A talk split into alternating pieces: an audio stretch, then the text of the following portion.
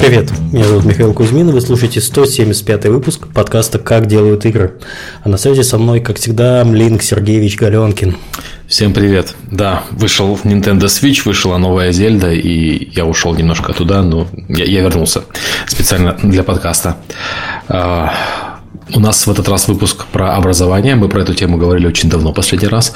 С тех пор в игровой индустрии мы надеемся, по крайней мере, с образованием стало лучше. И у нас в этот раз аж три гостя, которые про это поговорят. А, Роман Паволоцкий, куратор э, курса продюсирования онлайн-игр в школе Scream School. Да, всем привет. Спасибо, что пригласили. Вячеслав Уточкин, директор образовательных программ по игровой индустрии Высшей школы бизнес-информатики НИУ ВШЭ. Всем привет. И Антон Теницкий, ментор 3D-графики австралийской онлайн-школы CG Spectrum и кофаундер референс-стока fotoref.com. А, всем привет! И я, принес, я пришел с пустыми руками, я принес 5 ваучеров на fotoref.com. А, введите код GameRef, а, когда будете делать чекаут, и вы получите скидку на 20 долларов на любой пак, который там есть, и там можно получить пару бесплатных паков. А пару слов, для кого нужен этот э, а, Это паки, например, если вы создаете какой-нибудь location, uh, environment uh, в том, том же Unreal, да, и вам нужен хороший пак, который, скажем, про Анкор, какой-нибудь старый храм, вы получите 300 фотографий именно вот хорошего разрешения uh, про все детали вот этого храма. Или, например, нужны какие-то развалины, вот там будет тысяча фотографий просто вот этих развалин, которые полностью рассказывают историю этого объекта. То есть, вкратце, не, не ходите туда, главное, не показывайте начальству, потому что, в принципе, люди под это, под это выбивают большие деньги и ездят снимать рефы на место. Да, мы продаем за 10-20 долларов. Вот так вот. Больше вы никуда не поедете. Да. Хорошо. А, прежде чем вернуться к нашей основной теме, мы Э, традиционно вспоминаем наших спонсоров и Patreon. Э, напоминаю, что поблагодарить нас за нашу деятельность с подкастом, если вам нравится то, что мы делаем, и вы хотите нас благодарить, надеюсь, на регулярной основе, есть э, система Patreon, ссылка есть в описании. И за прошедшие две недели нас э, поблагодарил Михаил Панков. Спасибо большое, а также спасибо всем, кто продолжает это делать. Также подкаст выходит при поддержке генерального спонсора компании PlayX. PlayX является лидером в СНГ и входит в топ-20 крупнейших мобильных разработчиков в мире. Вы можете работать в любой из 9 офисов компании в Калининграде, в Калининграде уже офис открылся. Я не прочитал перед эфиром. Это новость. А, а где торжественное открытие? Почему я на фуршет не пошел? Миша, ты должен организовать фуршет. Хлеб, соль, все такое. 9, хорошо, повторяюсь. Вы можете работать в любом из девяти офисов компании в Калининграде, Иваново, Москве, Киеве, Вологде, Харькове, Ростове-на-Дону, Санкт-Петербурге, Петрозаводске или удаленно из любой точки мира. А можно я в Калининграде буду работать удаленно в, в Калининградском офисе? Ох, красота. В компании более 30 открытых вакансий, включая менеджера проекта и продюсера. Узнайте подробнее, подробнее об условиях работы на job.playx.ru. Еще раз job.playx.ru. Подкаст выходит при поддержке Аподил. Аподил – это платформа для грамотной монетизации мобильных приложений. Аподил помогает разработчикам встраивать рекламу, анализировать ее эффективность и получать максимум дохода. Через единый SDK Аподил дает более, доступ к более чем 35 рекламным сетям. Он автоматически подбирает самую выгодную для разработчика рекламу в режиме реального времени, чтобы вы могли полностью сосредоточиться на создании классных игр, а не на их монетизации. А, и у нас еще один вкусный спонсор появился Подкаст выходит при поддержке SolarStaff. SolarStaff – это сервис для автоматизации документооборота и выплат распределенным командам и фрилансерам. SolarStaff позволяет работать с исполнителями физи физическими лицами без лишних бумаг и не нарушая закон. Ваши исполнители получат деньги на карты государства НДС, а вы выполненную работу и права на нее, и настоящие закрывающие документы. Э, платите фрилансерам через SolarStaff. Э, сайт э, компании solar staff.com. В принципе, все ссылки на наших спонсоров всегда есть на сайте подкастов э, боковой панельки справа. И на Ютубе в описании к эфиру, если вы вдруг чего-то не умеете пользоваться Гуглом. А, давайте... А, и также напоминаю, что у нас продолжается безумный, безумный конкурс на лучший вопрос в течение эфира. Если вы хотите получить эм, бизнес-пас на предстоящую конференцию DevGam в Москве в мае, то Приготовьтесь задавать хорошие вопросы по теме текущего подкаста. Я буду за ними следить, интересные вопросы будем озвучивать гостям. Желательно, чтобы вы задавали вопросы по текущей теме обсуждения, а не как-нибудь там на будущее, потому что мы, скорее всего, не будем к ним возвращаться, это будет немножко тяжеловато, либо там, не знаю, какие-то лучшие вопросы в конце зачитаем и их обсудим. Но в конце выпуска мы назовем лучший вопрос и свяжемся с вами для передачи э, этого приза. Да, DevGam, э, кстати, со вчерашнего дня поднимает цены, поэтому если кто-то вдруг не хочет задавать вопросы, советую поторопиться купить билеты. Угу. Так, ну и маленько, коротенько про новости, которые произошли у нас за две недели нашего отсутствия. Э, я ездил на MWC в Барселону, э, Сергей ездил в отпуск. Ему сказать ничего нельзя, кроме того, что он... Венеция очень дорого, очень красиво и очень дорого, могу вот это сказать, да. Э, в Барселоне тоже красиво и очень дорого, но не совсем, но хорошо. Пару слов про MWC я по привычке его МВЦ называю. Mm-hmm. В первый раз я был на этом ивенте в году 2005, по-моему. После этого еще был несколько раз. В последний, э, последний раз я был в 2013 году. И э, что я могу сказать? Э, за это время по-моему, ивент полностью растерял свою мобильную э, игровую аудиторию. Возможно, какие-то компании ходили, э, были представители от компании, может быть, GameDev, но каких-то специально организованных вещей э, и стендов, тем более, не было. В 2013 году, если мне не изменяет память, был огромный стенд у Game Insight, был огромный стенд у Mail.ru, на, там есть специальный контентный павильон 8 1, он всегда таким был. А в этом году уже игровых компаний нет, поэтому я очень немножко так расстроился, но рабо- рабочие встречи, конечно, были, но вот э, именно тренд такой, что, видимо, все выбрали GDC, поехали туда и занимались э, своими игровыми делами на этой конференции. Вот, так что если вы планируете Э, посещать Барселону регулярно, и вы работаете в игровой компании, я уже не знаю, стоит ли советовать этот ивент, если только там нет каких-то у вас партнеров э, third party, как у нас. Э, вот, так что такое дело. Зато там тепло было, хорошо. Из, из своих плюс 5 приезжаешь плюс 18, прекрасно, и всю неделю ходишь по теплому городу. Это очень приятно. А, про DGC нам, к сожалению, нечего сказать, потому что никто из нас не был. Мы что-то не подумали, надо было позвать кого-нибудь, э, пару слов сказать, что там было. Вот какие-нибудь тренды такие замечательные, но вот что-то мы не побеспокоились. Э, я смотрел, я смотрел трансляцию GDC, на самом деле, но кроме нашей андриловской трансляции, мне, собственно, ничего не запомнилось, если честно.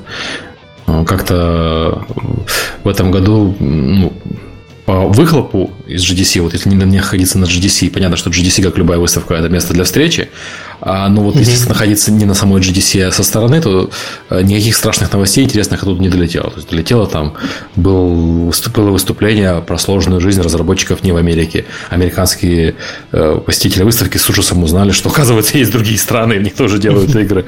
Вот, и аплодировали этим разработчикам стоя. Ну, забавно. Собственно, это все, что я знаю про то, что произошло на GTC. Сергей, расскажи нам про использование свич-контроллеров. Окей, а никуда switch-контроллер в необычные места я не засовывал, сразу уточняю. А, я купил Nintendo Switch по предзаказу, э, Получилось достаточно все прозрачно. Нем... У немецкая доставка это Энда, она хуже всех доставок, с которыми я когда-либо сталкивался, но в этот раз мне более-менее повезло и получил консольку к вечеру.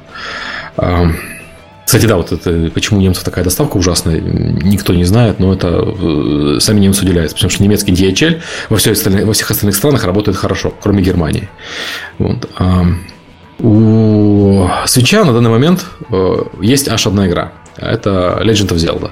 Есть еще этот One to Switch, который технодемка на самом деле, но я ее тоже купил, потому что она в рознице была 30 евро, а в цифре на 50. А когда я забирал свою консоль из магазина, как предзаказанную, я после этого зашел в магазин прогуляться, и я увидел, что в принципе нет ни Зельды на полках, ни самого свеча. То есть Смели полностью. На полках одинокий там Just Dance стоял и One to Switch, собственно, стоял.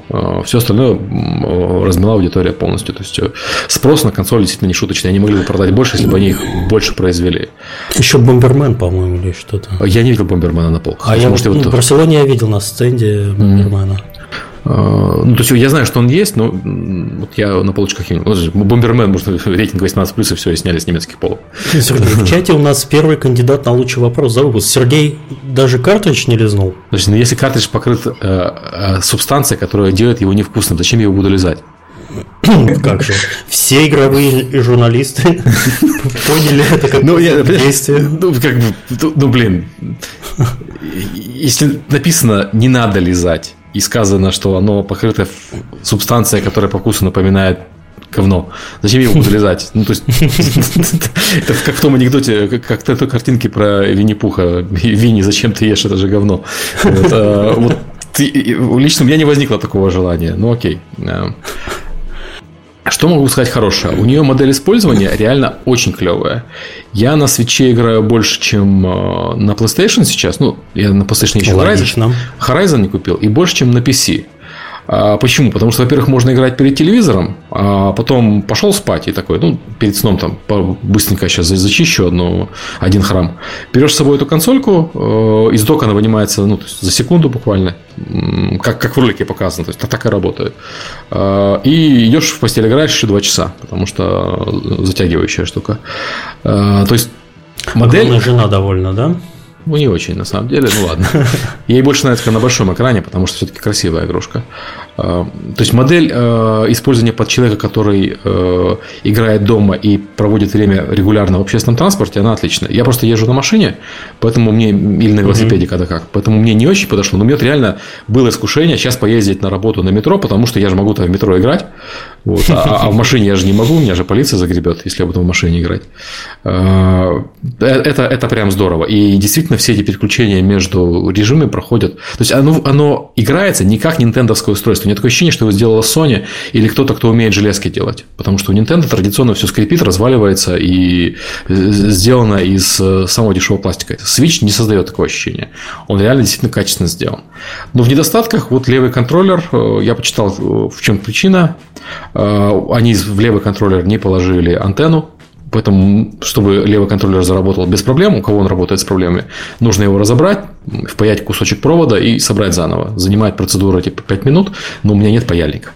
То есть я в Германию его не привез. То есть надо подумать, что с этим делать. Из-за этого у контроллера периодически... Заказ надо делать на паяльнике да. в Германии. У левого контроллера периодически пропадает связь, и вот на примере Зельды она пропадает редко, но очень метко. То есть, вот на, на босс-файте, например, когда ты уворачиваешься, хлоп, пропала связь, и тебя убили. А, One to Switch пропадает э, тоже редко, но метко. И One to Switch у меня дети в основном играют. Это набор мини-игр.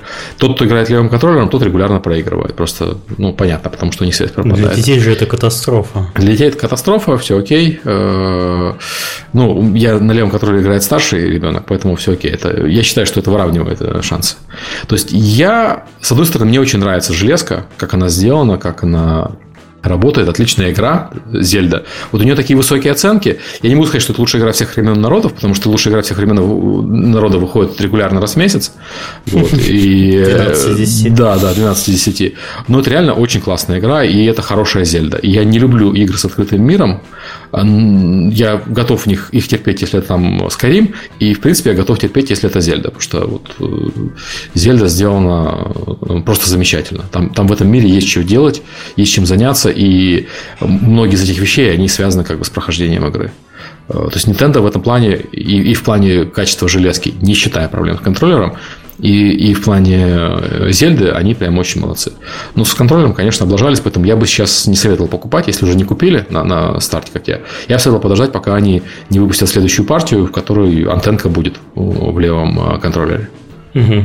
Я не думаю, что у них займет это очень много времени, потому что на это жалуются вообще все.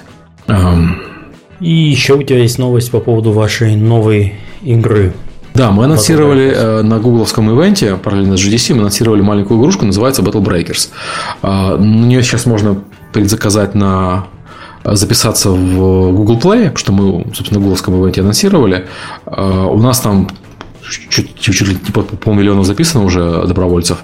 Это battlebreakers.com у них сайт есть, если у вас вдруг не этот не Google Phone, не Android, а iPhone, или вы хотите играть в такое на PC, там тоже можно записаться. Но вообще это маленькая игрушка, такая тактическая, про сбор группы Э, персонажей, их эволюцию и э, э, борьбу с монстрами. Такой, ну, я даже я, это даже нельзя назвать стратегией, потому что это не стратегия. Это такой матч 3 э, с небольшими элементами стратегии и фритоплеем. Для нас это в первую очередь тест.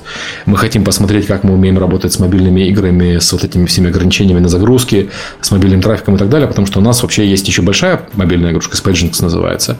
Но экспериментировать на Spagings как-то дороговато, потому что там прям большой дорогой проект с Джей Абрамсом и, и прочими вещами. Э, несколько лет разработки. Поэтому вот а, сделал... а когда Клифф Близинский бросит свой LawBreakers и придет к вам?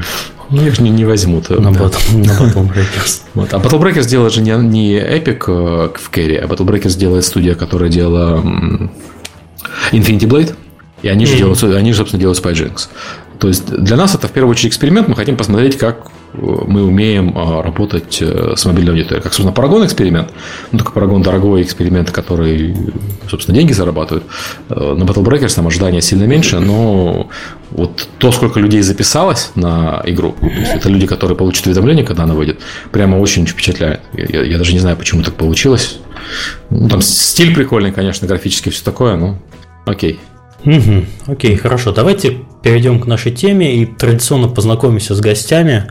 Э, Роман, расскажи про себя, хотя ты у нас уже был два года назад, но я думаю, что мало кто помнит это чудесное событие. Да, меня зовут Роман Поволоцкий, я а, трудился в самом начале в IT-территории, потом, а, а, собственно, достаточно длительное время там а, поработал над проектами «Легенда наследия драконов», «Территория», «Драйв», «Жуки» и так далее. Потом трудился над продуктом «Техномагия», а, вот, потом а, уже вот последнее место работы это а, компания Turia Life, которая сейчас уже а, переросла в издательство Adakan Games и, собственно, трудился над проектом Небеса.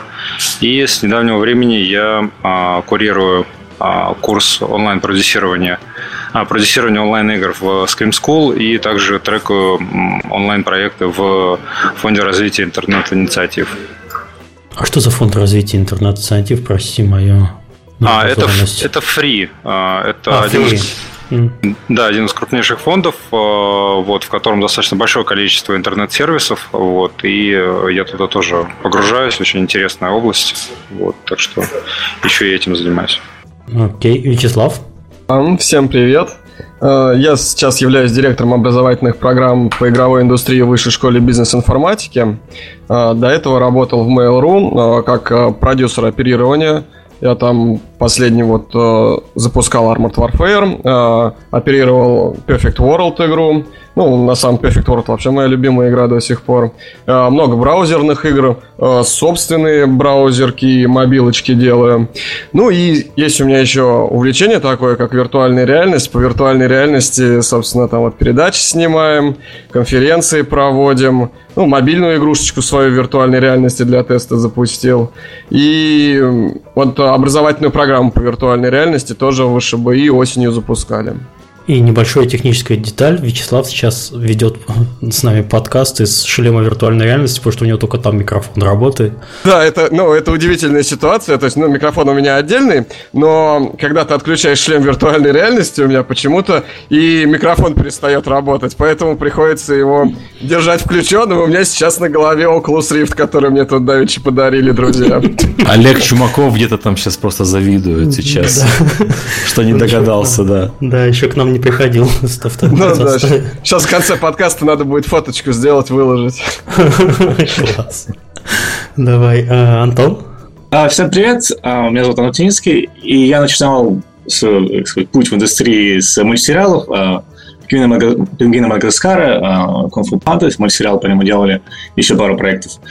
Пару лет работал там, и потом... Где эти сериалы делали? А в Окленде, то есть, ну как, мы работали на Nickelodeon, да, Nickelodeon э, аутсорсили часть эпизодов нам в Окленд, часть в Корею, И нам прислали в основном просто такие 2D-аниматики, и мы пилили все остальное, там, делали полностью весь 3D-контент а, для мульта. Угу. И потом а, я работал три года в геймлофте, в новозеландском офисе, и много-много фрилансил на, на разных маленьких проектах, там, тоже студийных или музыкальных видео, всем подряд. И сейчас я готовлю, ну, преподавал в CG Spectrum, и сейчас я готовлю новый курс для CG Spectrum по Environment in Unreal, Environment в Unreal. И, извините, я буду использовать много довольно английских слов, потому что я привык по работе говорить только на английском. А, и, и одновременно как бы развиваем вот проект Фоторефа как бы где-то с прошлого года. This is нормально in наш подкаст. Хорошо. Хорошо.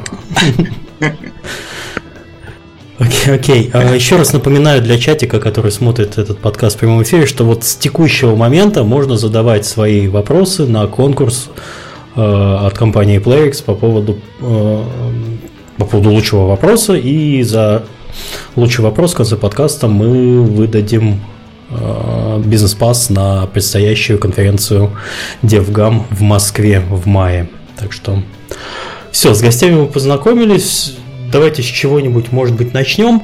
Э, может быть, расскажете, как вы, каждый из вас э, работает вот именно в системе образования и какие у вас подходы к этому делу. Ну, давайте, может быть, я как раз э, а, с того, а почему вообще этим занялся? Ну, мне кажется, да. вот это вот как раз такая тема.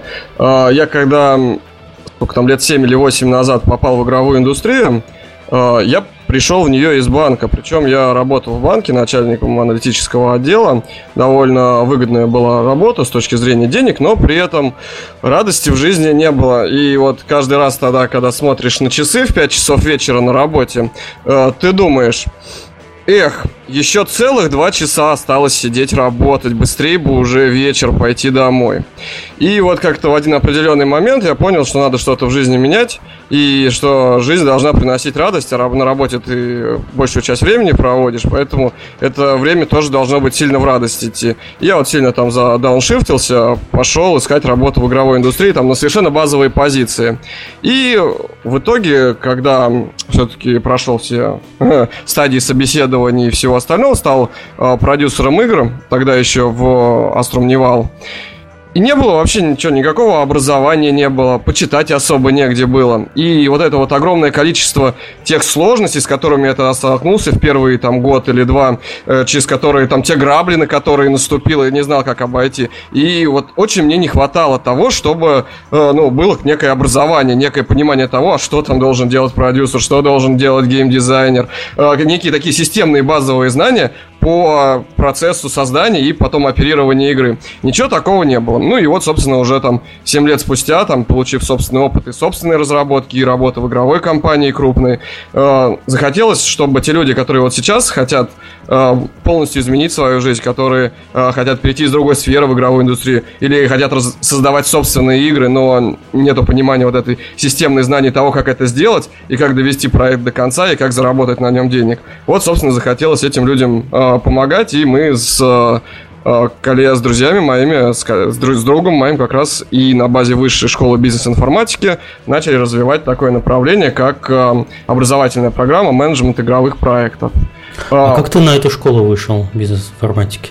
О, это интересная история. Соответственно, э, изначально мой друг Константин Сахнов, он преподавал в школе Real Time School. Кстати, Real Time хорошее довольно-таки отечественное заведение, где проводятся часто короткие курсы по геймдизайну и по э, направлениям э, дизайнерского обучения в игровой индустрии. Э, так вот, и э, там один из э, его студентов, ну, его, да, студентов, он учился еще и в высшей школе бизнес-информатики. Ну и, собственно, э, с, встретились с руководителем высшей школы бизнес-информатики. Ну и вот начали переговоры. Еще оказалось, что э, директор высшей школы бизнес-информатики, он э, является тем преподавателем, который у меня еще в институте, когда я учился, принимал диплом. Вот как тесен мир оказался. Ну и, собственно, вот так вот и получилось. А я знаю, Константин, он в Rocket Jump работает. Да, Константин, директор игрового департамента Rocket Jump. Он у нас э, сейчас Все является свои. ведущим преподавателем по геймдизайну, в частности, э, предмет игровая логика. Mm-hmm. Окей, хорошо. У остальных участников есть что сказать, как они попали в это, как вляпались? Дауншифнулись, да. Да, ну, я могу продолжить. У меня немножко другая история. А, я достаточно долгое время искал хороших геймдизайнеров и продюсеров. А, вот, и понял, что в каждой компании своя история, в каждой компании свои стандарты, и подумал, что было бы здорово это все а, как-то стандартизировать и дать возможность а, а, ну, геймдизайнерам и продюсерам обладать какими-то методами, которые достаточно быстро позволяют оперировать продуктами. Вот. И пришел сознательно передать этот опыт, потому что есть большое количество запущенных продуктов и проваленных продуктов. Вот, и э, длительный анализ э, всего этого дела на предмет э, полезности и ценности привел меня к тому, что появилось достаточно большое количество данных, э, которыми захотелось поделиться с э, молодыми специалистами. Ну, ну, у меня есть... Да, извините. Ну и плюс достаточно хороший источник кадров оказался на выходе. Ну, то есть неожиданно для меня оказалось, что огромное количество людей э, интересуется э, игровым бизнесом и хотят переквалифицироваться в каком-то виде, попробовать себя в этой э, должности геймдизайнера. То есть огромное количество менеджеров играло в компьютерные игры вот, и задают вопросы, а как вообще попробовать попасть в эту историю. И, конечно, именно геймдизайнерам им достаточно тяжело уже работать, потому что они уже в возрасте, а вот с точки зрения продюсирования достаточно интересные специалисты попадаются. То есть еще используется как HR практически, твои связи. А, в чистом виде. То, то есть это HR и есть. Ну, по сути, да. Ну, у, у меня история чуть более банальная. То есть я до этого работал на одном из проектов с основателями школы CG Spectrum. Это было года три назад. И они мне написали где-то вот в прошлом году. Вот, Антон, привет. А, у нас есть вакансия, тебе было бы тебе интересно подавать на part-time. И так как мне было очень интересно испытать себя в новой роли, то есть это public speaking, это публичная речь, это в какой-то степени менеджмент, а, и мне было очень интересно ну, передать свой опыт э, студентам и также попробовать себя в новой роли, да, то есть у меня такая перспектива больше а, работника, да, снизу.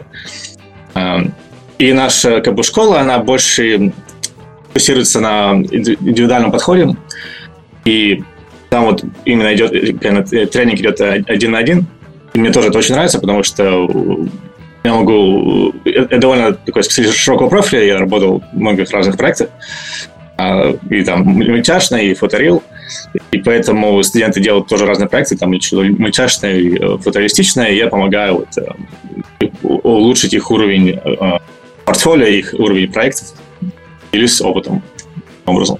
Хорошо, тогда, чтобы сразу же раскрыть все карты, может быть, скажете э, стоимость обучения, потому что про это постоянно спрашивают, и вот э, люди, людям, конечно, интересно, что, что стоит получить именно образование э, с Я думаю, что это, мы очень правильно с этого начинаем. Ну, то есть, я, давай я услышим цифры, но э, понятно, что как, надо сначала обозначить Какое а обучение бывает? Ну, да, хорошо, да. Давай, давай, давай, давай перенесем чуть попозже. То Я есть э, со стартом. Ну, тогда со, с, а сколько? Я уже деньги в монитор кидаю. Да, да, большие по 5, маленькие по 3. То есть меня больше интересует вопрос, э, как мы классифицируем образование, которое именно э, игровое. То есть у нас есть классическое высшее образование, у нас есть э, классическое последипломное образование, и у нас есть всевозможные курсы, а, которые могут быть как и живые, так и онлайновые.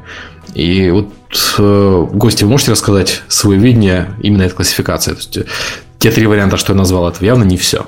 Ну, вот смотрите, если брать, например, ну, мировой рынок да, образования игрового, то уже довольно давно, уже там чуть ли не 10 лет, э, есть э, высшее образование, ну, если переводить на русский, то это там бакалавриаты, магистратуры э, по геймдизайну и по игровому дизайну. Тот же DJ Pen, они первыми ввели у себя высшее образование по геймдизайну, еще, если не ошибаюсь, в 2008 году. 2008 года. Э, игровая академия в Германии есть, где обучают э, различным аспектам игровой разработки.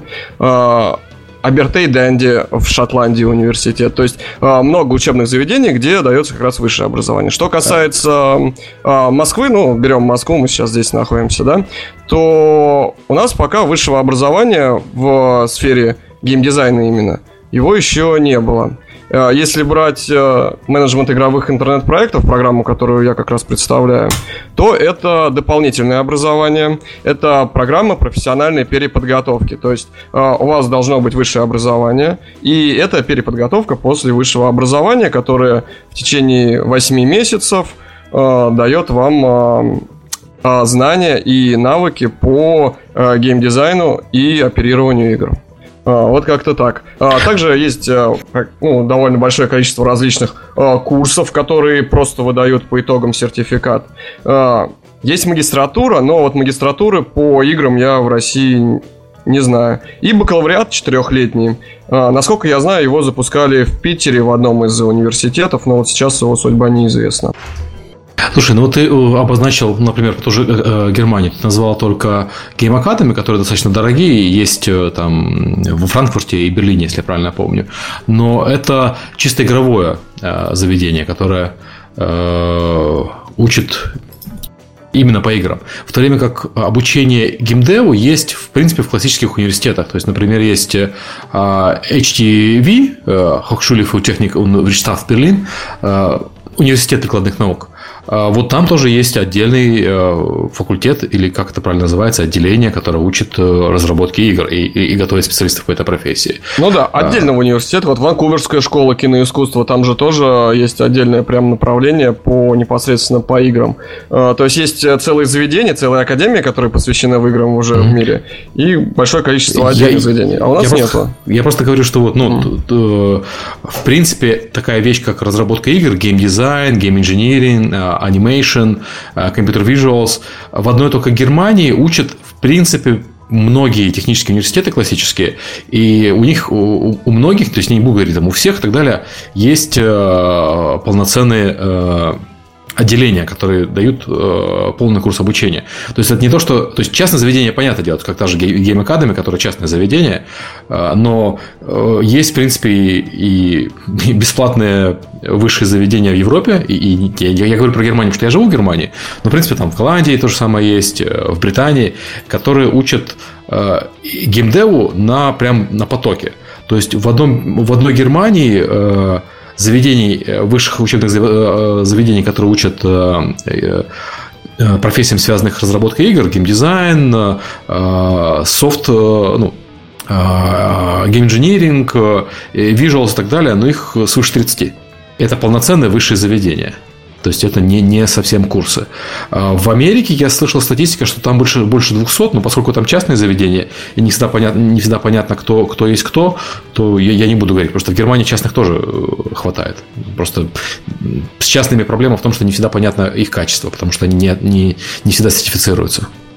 Ну вот у нас э, в стране, к сожалению, не так это развито, как э, в Европе, и я считаю, что это достаточно серьезное, ну, скажем так, упущение, потому что у нас есть и крупные компании, которые делают очень качественный продукт международного уровня, и специалисты талантливые есть, и приятно заметить, что сейчас интерес к этому а, достаточно а, большой, да, и видно увеличение количества студентов, видно увеличение интереса со стороны профессионалов в сторону перехода в преподавательский состав – да и в целом а, видно, как индустрия развивается и интерес к этой индустрии увеличивается. Поэтому я думаю, что а, в ближайшие там, 5-7 лет очень сильно изменится ситуация. И видно уже, как вузы а, готовятся к вот этому направлению.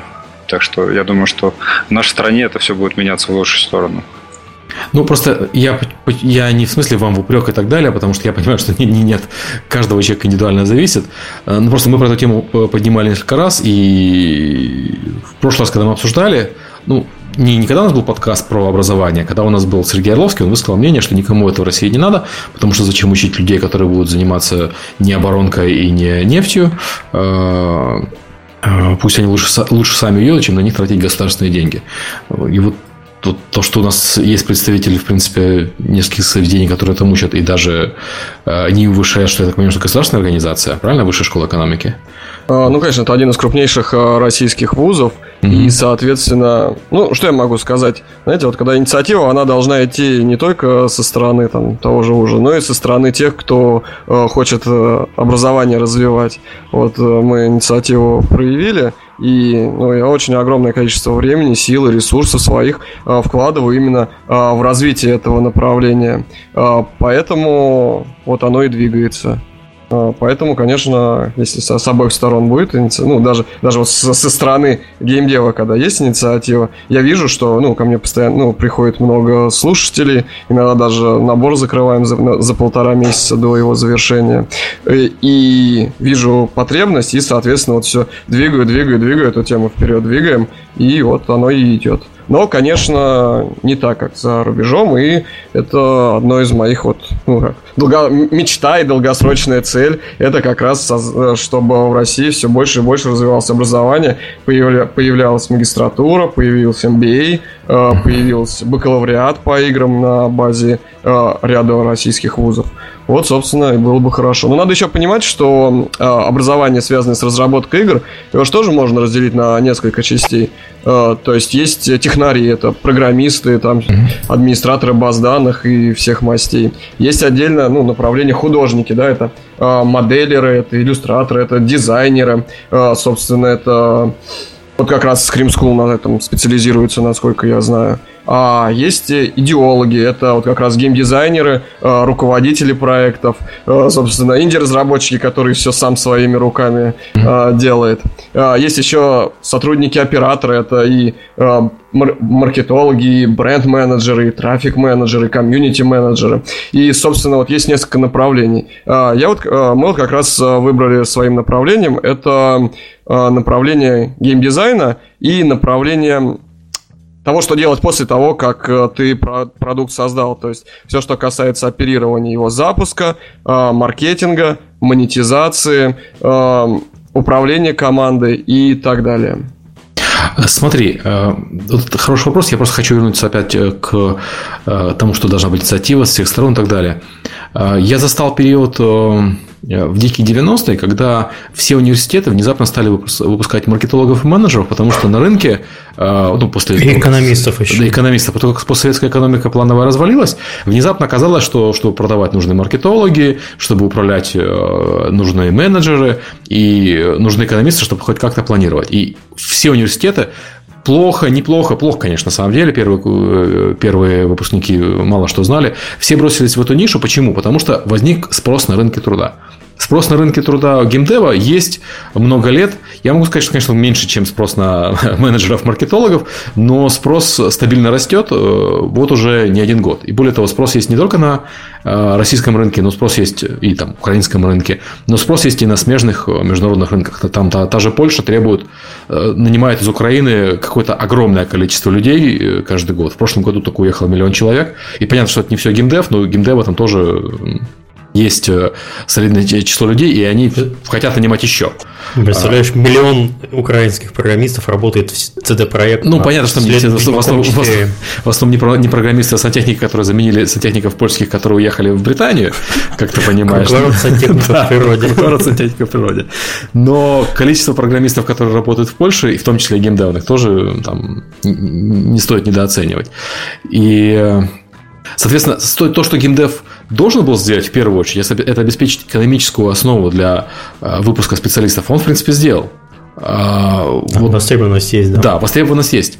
А чтобы геймдев начал учить, ну, как бы, а, а, зачем тогда высшее учебное заведение, если геймдев сам пью, сам гуляю будет? Э, ну, давайте я добавлю туда про Австралию и Новую Зеландию и как здесь индустрия развивалась за последние, скажем, 8-10 лет. А, то есть, изначально я немножко учился в Новой Зеландии два года и там три года в России. Изначально здесь, как, в принципе, Сергей правильно говорит, что была экономическая составляющая здесь, в Новой Зеландии и Австралии, это кинокомпании или компании, которые делали э, рекламу. И поэтому все, кто здесь выпускался с специализацией, там, например, медиа, да, они шли работать туда. Да, то есть там было сосредоточено, потому что ты будешь э, работать на довольно больших производствах, э, и там и учили этому сету скиллов, да, то есть я учился там на 3D-генералиста, образование было сейчас не очень хорошее, дорогой. А, а, но и все выходящие шли туда, да, то есть игр, в принципе, игровой индустрии как, того, как, как таковой почти не было. Ну, была в Австралии, которая просто схлопнулась в 2011 но в основном все шли именно в такой э, pre-rendered э, окружение, где то есть уже ну, не игры совершенно. Mm-hmm. То есть игры начали потихоньку развиваться, потому что как раз ну, с бумом мобилок и прочего, то есть потекли туда деньги, и появилось, появился спрос на специалистов, да. И вот появился рост как раз э, игровиков, вот, ну, начиная, может быть, четырех лет назад, когда уже начали появляться какие-то школы, которые бы тренировали специалистов игровых. Например, даже здесь есть, э, в Окленде есть довольно известная школа Media Design School, Mm-hmm. И они только тренировали, скажем, 6 лет назад они только тренировали людей, как 3D, там, аниматоров, э, моделеров для фильмов или анимаций. И вот они года 4 назад начали активно вводить игровые курсы, и теперь это вообще Media Design School, это фактически на 90% это именно и у них игровая направленность. Mm-hmm. То есть, да, то есть со временем, как индустрия как взрослеет, и и появляется больше спроса специалистов, и растут школы, которые предоставляют, соответственно, услуги по обучению. Вот. Пока небольшая а, пауза, я хотел отметить вопросы, которые в чате задают. Вопросов слишком много, поэтому по ходу мы, скорее всего, их не будем задавать, а ближе к концу, наверное, сделаем отдельный блок по вопросам потому что вопросы прямо не совсем по текущей теме обсуждения, а прямо в разнобой, и многих там волнуют определенные и схожие темы, поэтому я к концу подкаста их немножко так объединю и уже к этому, к этому перейдем. Что у нас там дальше? Собственно, мы поговорили э, о том, угу. откуда, да, и начали немножко говорить о том, что представляет собой образование в игровой индустрии в России и мире. Вот давайте вернемся к этой теме, что, по-моему, мы не договорились, что именно у нас сейчас есть куда пойти поучиться. То есть у нас есть представители э, Высшей школы экономики Scream School. Что вы делаете и, и что у вас за конкуренты есть, куда еще можно сходить? А, ну, да, Scream School а, появился так же, как вот сейчас рассказывал Антон. А, это крупнейший был такой центр подготовки специалистов по компьютерной графике. И в течение длительного времени происходил выпуск э, достаточно квалифицированных специалистов по компьютерной графике, и потом просто было замечено, что 60% а, этих специалистов уходят в игровые компании.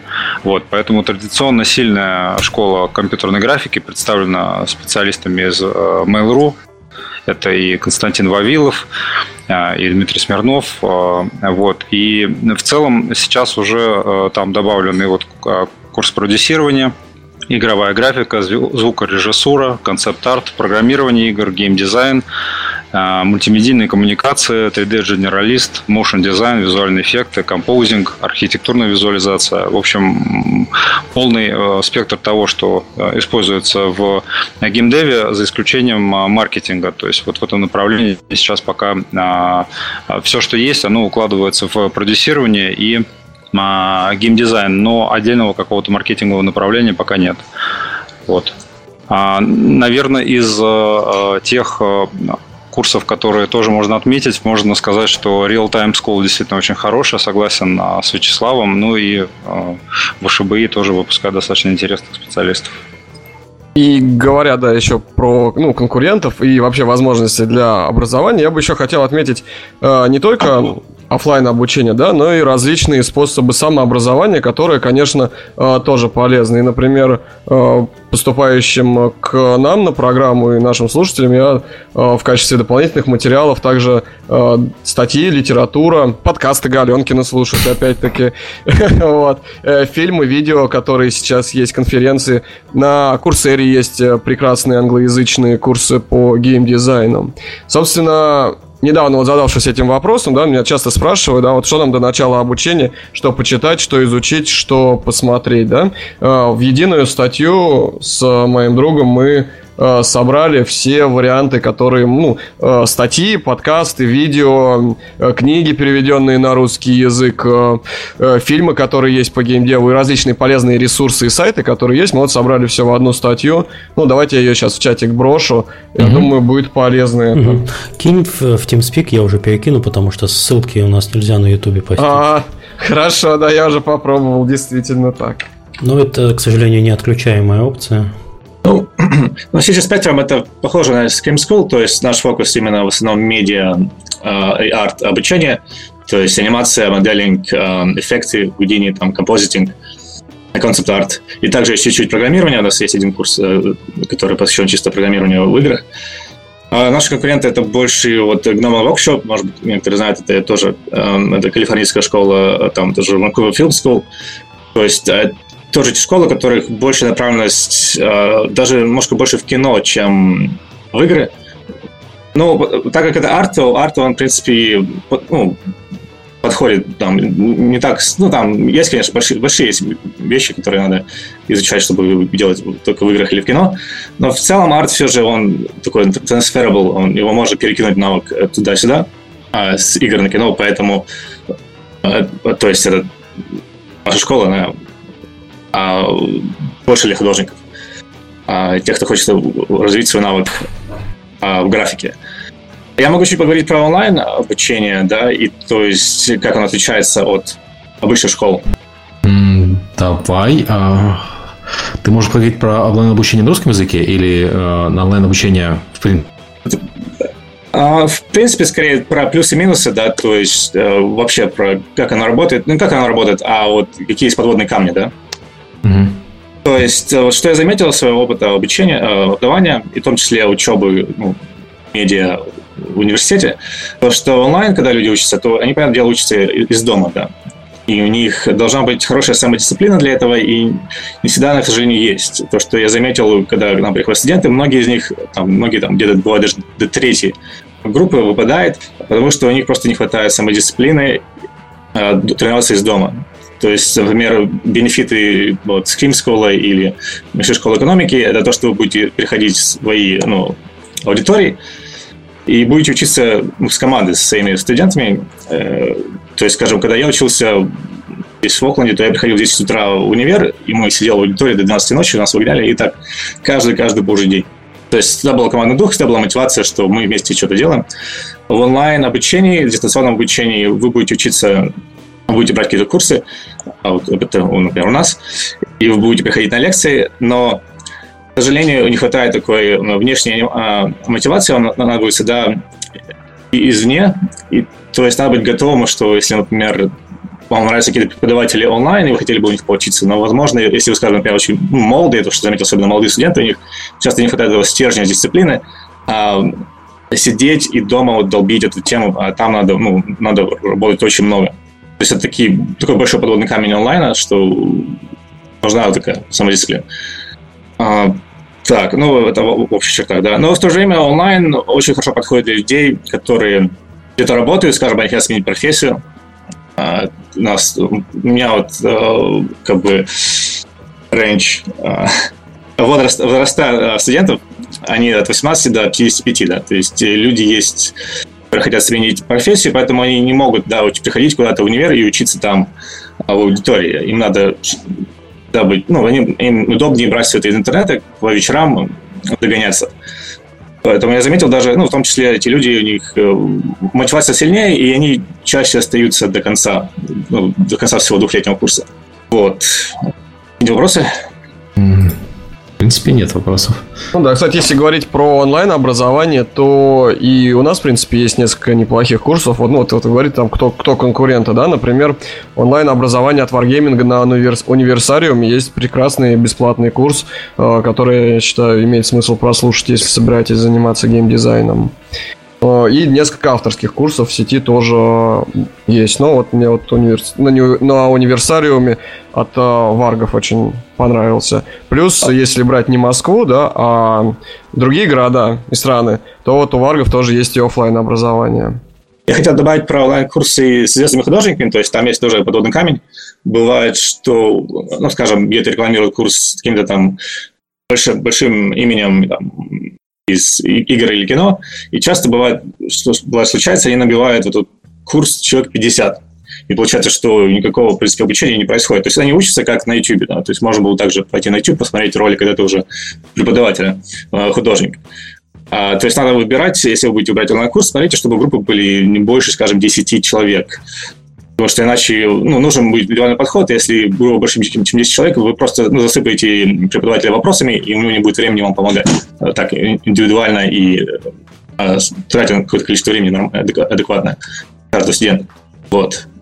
А, ну, я полностью поддерживаю коллег, а, вот, потому что а, онлайн-образование это больше а, похоже на какое-то обретение навыка, причем в достаточно скромной форме, но с точки зрения именно знаний нужно, конечно, вращаться в тусовке, в среде, и, конечно, тут онлайн-образование не очень подходит, приходит достаточно большое количество людей, которые понимают, что можно сколько угодно смотреть ролики на YouTube, но если у тебя нет э, хорошего контакта с э, группой преподавателей и э, мало практики, то тут, конечно, это особо не поможет.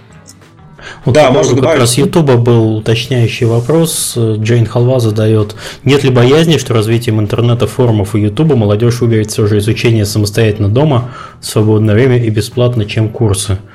Ну... Давайте я пару слов скажу про YouTube. Ну, я считаю, что mm-hmm. самообразование рулит, и вы, конечно же, можете чему угодно учиться сами. Просто, ну, вопрос во времени и то, что вас самому зачастую потребует а, уже больше времени, так как у каждого студента, у каждого специалиста у него есть свои какие-то кастомные нужды, то есть свои э, определенные нужды, и они приходят в школу, и они хотят именно вот их удовлетворить, спросить вопросы, которые их интересуют, потому что иногда какой-то вопрос, ну, который у них есть, его не так просто найти онлайн. Ну, вообще, развить свои навыки Просто онлайн занимает дольше, но это все очень можно Я, я бы от себя добавил, я бы перефразировал не так. Есть период, когда ты чему-то учишься, начальный, когда ты не знаешь вообще ничего, то есть знаешь ноль. И проблема этого периода, что ты не просто ничего не знаешь, а ты не знаешь, чего ты не знаешь. Соответственно, ты не знаешь, какие дыры тебе надо закрывать в образовании, потому что ты не, не знаешь вообще ничего. И это тот период, когда преподаватель э, крайне важен в любом предмете. Это касается не только геймдева, это касается там, не знаю, изучения языков, например. А, или я не знаю, игры на гитаре, чтобы у тебя был э, начальный импульс, чтобы, условно говоря, база была. А после того, как ты получил базу, самообразование, на мой взгляд, э, может быть даже удобнее, чем э, системное образование. А, ну, а, под базой я подразумеваю солидную базу. То есть, это может быть там 2-3 года образования, может быть 5 лет. А, потому что самообразование э, больше кастомизируется. То есть, ты учишь то, что тебе надо, а не то, что дают по общей программе. Но пока нет базы э, каких-то фундаментальных знаний по своему предмету, самообразование будет э, обладать низкой эффективностью. Именно из-за вот этих всех ограничений. А я хочу добавить, э, вот, э, что очень э, такой философский вопрос. Дело в том, что можно сколько угодно самостоятельно изучать английский язык, но дело в том, что это вряд ли поможет, когда мы попытаемся на нем поговорить с носителем.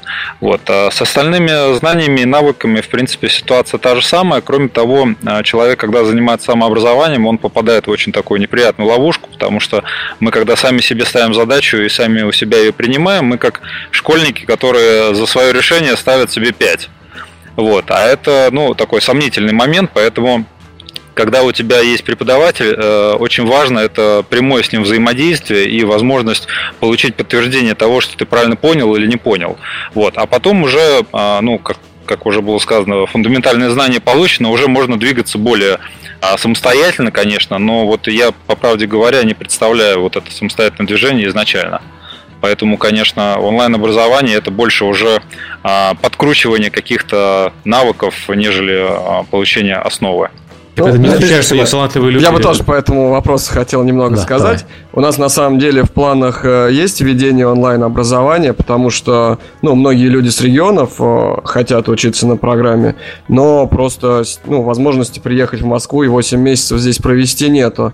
Э, но это такая долгосрочная перспектива. Но вот хочу сказать, почему офлайн образование, на мой взгляд, лучше а, разделив немного категории тех, кто у нас учится. То есть для чего вообще люди э, приходят к нам учиться? Ну, в первую очередь, это те, кто ставит себе целью э, пойти работать в игровую индустрию, полностью сменить курс своей жизни. И вот как вот я рассказывал, да, что мне захотелось заниматься тем, что приносит радость, приносит удовольствие, с горящими глазами. Собственно, вот как раз люди, которые хотят заниматься тем, что приносит радость с горящими глазами, и образование как раз помогает им повысить шансы на трудоустройство в игровую индустрию. А за счет чего? Во-первых, это э, системные знания, которые даются во время восьмимесячного обучения. Ну окей, системные знания можно получить через онлайн-образование, хорошие онлайн-курсы. Но э, многие преподаватели, вот как Роман говорил, да, что это хорошая HR образовательная программа, вот многие преподаватели, они просто хантят к себе наших, ну, своих же слушателей, которых они учат. И здесь уже онлайн-образование менее эффективно, чем офлайн, где они глаза в глаза постоянно встречаются на занятиях и на практике.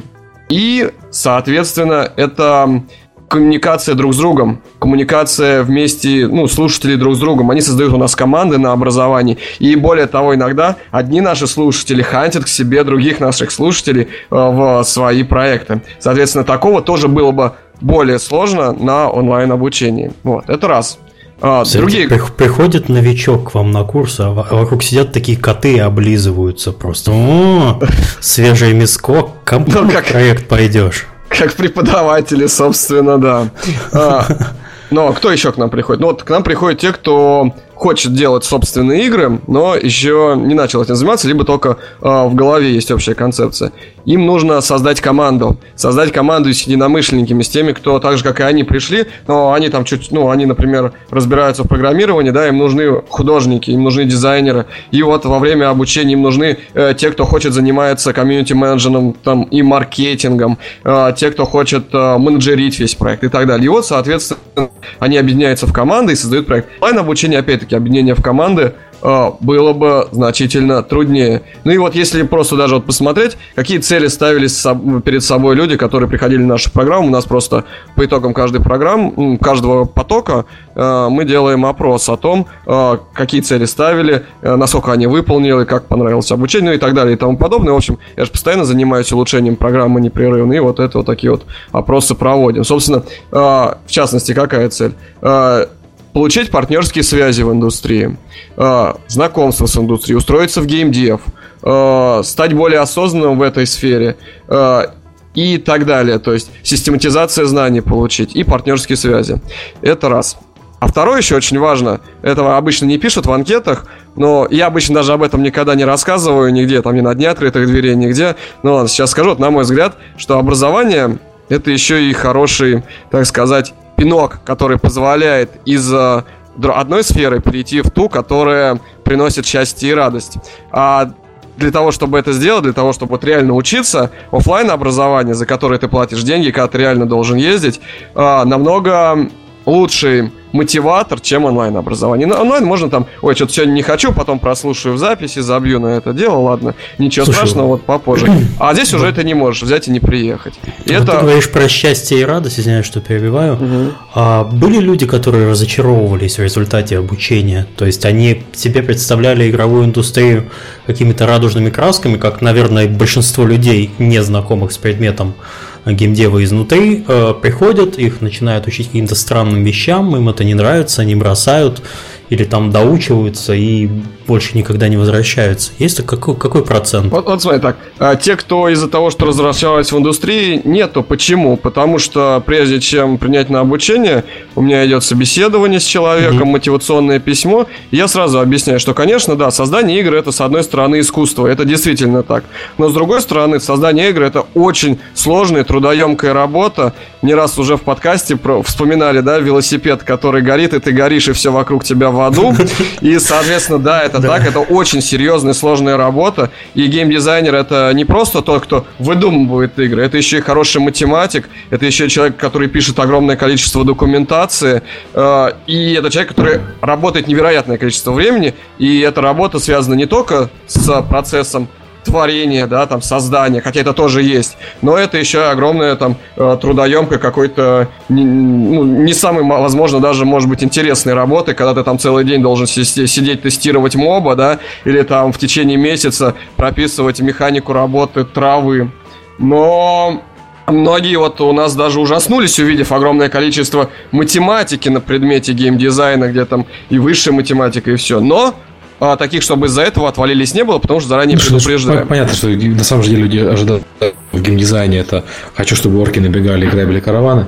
Да, на самом деле это не так. Да. Но отваливается бывает. Вот, например, один из наших слушателей, он у нас э, ушел с программы, он сказал, все, Слава, извини, я не могу жить в России там при законе Яровой, я уезжаю отсюда. Ну, такое бывает. А, бывает... Во всем виноват комдив. Да, на, самом, на самом деле математику не, не осилил. А, да, бывает такое, что, например, во время обучения, ну, мы стараемся помогать э, слушателям, мотивируем их к тому, чтобы они трудоустраивались в индустрию, и по возможности я и сам помогаю, и преподаватели хантят. Вот некоторые трудоустраивают в середине обучения, и просто бывает, что приезжают в другой город работать, или тупо не хватает времени на то, чтобы ездить. Но, конечно, большинству все-таки хватает и учиться, и, и доучиваться, и работать. А, такие случаи тоже бывают. А, обычно у нас а, про около 20-30% в, до, ну, до конца не доходит. Ну, доходит, соответственно, 70-80%. Ну, слушай, это большой довольно процесс, ой, процент. Хотя курсы у вас не такие длинные, как высшее образование. Я просто вспомню, у нас, 8 месяцев. скажем, там из 30 поступивших к нам в группу закончила там, дай бог, 10-15. То есть в университете? Даже не 15, да, в университете. У нас примерно а. такой же survival rate был. ну там же это сколько это учиться долго? Где-то 5 лет выживало. Не, у нас где-то половина отвалилась, э, но у нас э, жесткий был отбор достаточно на входе. Угу. Ну да, я добавлю, что есть студенты, которые не осознают, что учиться надо много, очень много. Да. И то есть э, опыт за, за плечами преподавателей, он так не передается по воздуху за, за два месяца. Да. То есть им надо вкалывать, э, начиная отсюда и там, следующие 2-3 года. И они поэтому еще понимают, что, как мы говорили, проблема с образованием, что у них может не хватать дисциплины, и они такие а, начинают забивать, забивать, забивать, и постепенно уже все перестают переходить. Там, и тоже где-то треть отваливается за первый год. А, окей. А, кого учат, мы примерно поняли. Или, или не поняли. Давайте вот э, проговорим. То есть, э, люди, которые повышают квалификацию, по-моему, с ними, в принципе, все понятно. Люди, которые повышают квалификацию, означает, что у них какая-то квалификация уже есть. То есть, да. они, да, они, очевидно, уже работают где-то, ну, хотят из джуниоров стать мидлом, или из мидла синьором, или еще а вот что-нибудь. Здесь я бы хотел, кстати, обратить отдельное внимание. Иногда сейчас, ну вот, я тоже слышал много отзывов, ну, приходят и говорят, вот, а мы там отучимся у вас 8 месяцев, и я сразу продюсер игр. А, нет, это не так. А, на нашем образовании а, мы даем а, базовые знания, то есть мы готовим джуниор кадры, то есть это джуниор геймдизайнер, ПМ начальной стадии. Ну, то есть ПМ это не продюсер ни в коем случае, которым продюсером этот человек станет еще года через 3-4 э, упорного труда в игровой индустрии, потому что продюсер это очень серьезная должность, от, ну, от которого зависят все деньги. Э, поэтому именно э, если говорить про повышение квалификации, то нам часто приходит, например, продюсер, ну, не часто, Бывает, что приходят продюсеры, которые хотят э, повысить свою квалификацию в геймдизайне непосредственно. Или наоборот. А, но больше всего это, конечно, те, кто хочет делать собственные игры или уже делают, и хотят видеть вот а, системное понимание того, как это запустить и заработать с этого деньги. И те, кто хочет трудоустроиться в игровой индустрии. И сразу озвучу, что это не там э, лида геймдизайнера выходит или не не, не ведущие продюсеры, это вот как раз вот э, начальные должности. Кстати, вот можно, у нас на сайте есть даже отдельная страничка, где я обычно э, выписываю, кем после нашего обучения идут работать э, наши слушатели. Ну вот, соответственно, если вот посмотреть, то вот в компании э, Rocket Jump это QA-специалист, это ассистент директора игрового департамента, это младший геймдизайнер. В Trilobit Soft это комьюнити-менеджером пошла. В 101 XP наш выпускник сейчас работает бренд-менеджером. В проекте смешанной реальности у моих друзей наш выпускник работает младшим геймдизайнером и так далее. Соответственно, э, базовые вакансии. Ну вот я просто на это отдельно обращаю внимание, всегда на э, дне открытых дверей об этом говорю, и всегда обращаю внимание, чтобы э, цель обучения, которая есть у слушателей, чтобы она всегда соответствовала тем целям, выпол... выполнению тех целей, которые может дать непосредственно обучение на программе. Окей, okay, я, я, да, я хочу сказать, что э, ситуация, когда институт учит джуниора, она, в принципе, классическая, и mm-hmm. если институт заявляет, что он учит синьора, то либо он врет, что вряд ли обычно, либо это означает, что для, для поступления на этот курс нужно иметь э, несколько лет, не, не только предыдущее образование, но несколько лет практически, практического опыта. То есть, вот я приводил в начале пример Хохшулев и техник, э, немецкий, берлинский. Так вот, у них есть бакалаврат, есть магистратура, есть мастер. И на бакалаврат, конечно, идут берут после 13 классов школы, а вот на все остальные берут э, либо с ученой степенью какой-то предварительной, либо с тремя годами э, практической работы. И, соответственно, там готовят действительно синеров. Но чтобы попасть на синера, ты должен не просто отучиться перед этим, но еще три года отпахать джуниором. Я понимаю, что для многих школьников э, это, это выглядит как, ой, боже мой, это учиться 5 лет, потом 3 года вкалывать, потом еще учиться, и только потом я буду, э, может быть, синером. Как же так? А, а бабло, Ламборджини, а, а девочки прямо сейчас? Ну, Сергей, все верно. То есть эм, у нас, скажем, говоря про повышение квалификации, у нас есть люди, которые, скажем, графические дизайнеры приходят, они как бы немножко из другой сферы, они хотят получить 3D. То есть они получают такое повышение квалификации. Или у нас есть более короткие курсы, когда, скажем, есть э, только надо узнать какой-нибудь специализированный, например, Мари для текстилирования э, в кино, и может арендовать, арендовать э, ментора, да, там, 6 занятий, которые вот там рисовал там одного из главных персонажей, персонажей там в аватаре, и он, человек тебе расскажет, как э, именно они используют Мари на каждодневной основе, и он тебе именно вот прокачает именно этот навык быстро, достаточно быстро и эффективно. То есть, ну, это говоря про повышение квалификации. Окей, okay, а кто у нас идет э, вот учиться на, с нуля? Не на повышение квалификации, а на э, базовое обучение. Я так понимаю, что это скорее в Scream School такие люди попадаются и в высшую школу экономики. А, Но... Да, именно так. Ну вот если портрет взять нашего слушателя, да, то это от 22 примерно до 35 лет. Почему от 22? Потому что у нас могут учиться только студенты высших, школ, э, высших курсов бакалавриата, либо те, у кого уже есть высшее образование, то есть сразу после школы к нам пойти нельзя. Потому что, что это... принципиально без образования не берете, вам нужен а... какой-то базис. Это программа профессиональной переподготовки, она регламентирована, все условия на нее поступления. Э, ну, полностью это регламентировано в России, поэтому, когда это дополнительное образование, профессиональная переподготовка, переподготовка после получения высшего, поэтому, соответственно, к нам идут те, у кого есть высшее образование, либо уже учатся на высших курсах э, бакалавриата.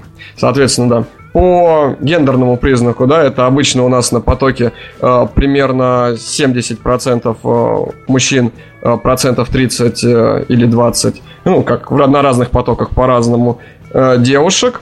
По образованию э, некоторые думают, что к технари могут учиться. Нет, это абсолютно не так. У нас э, где-то 30-40% это гуманитарии, а отнюдь не технари.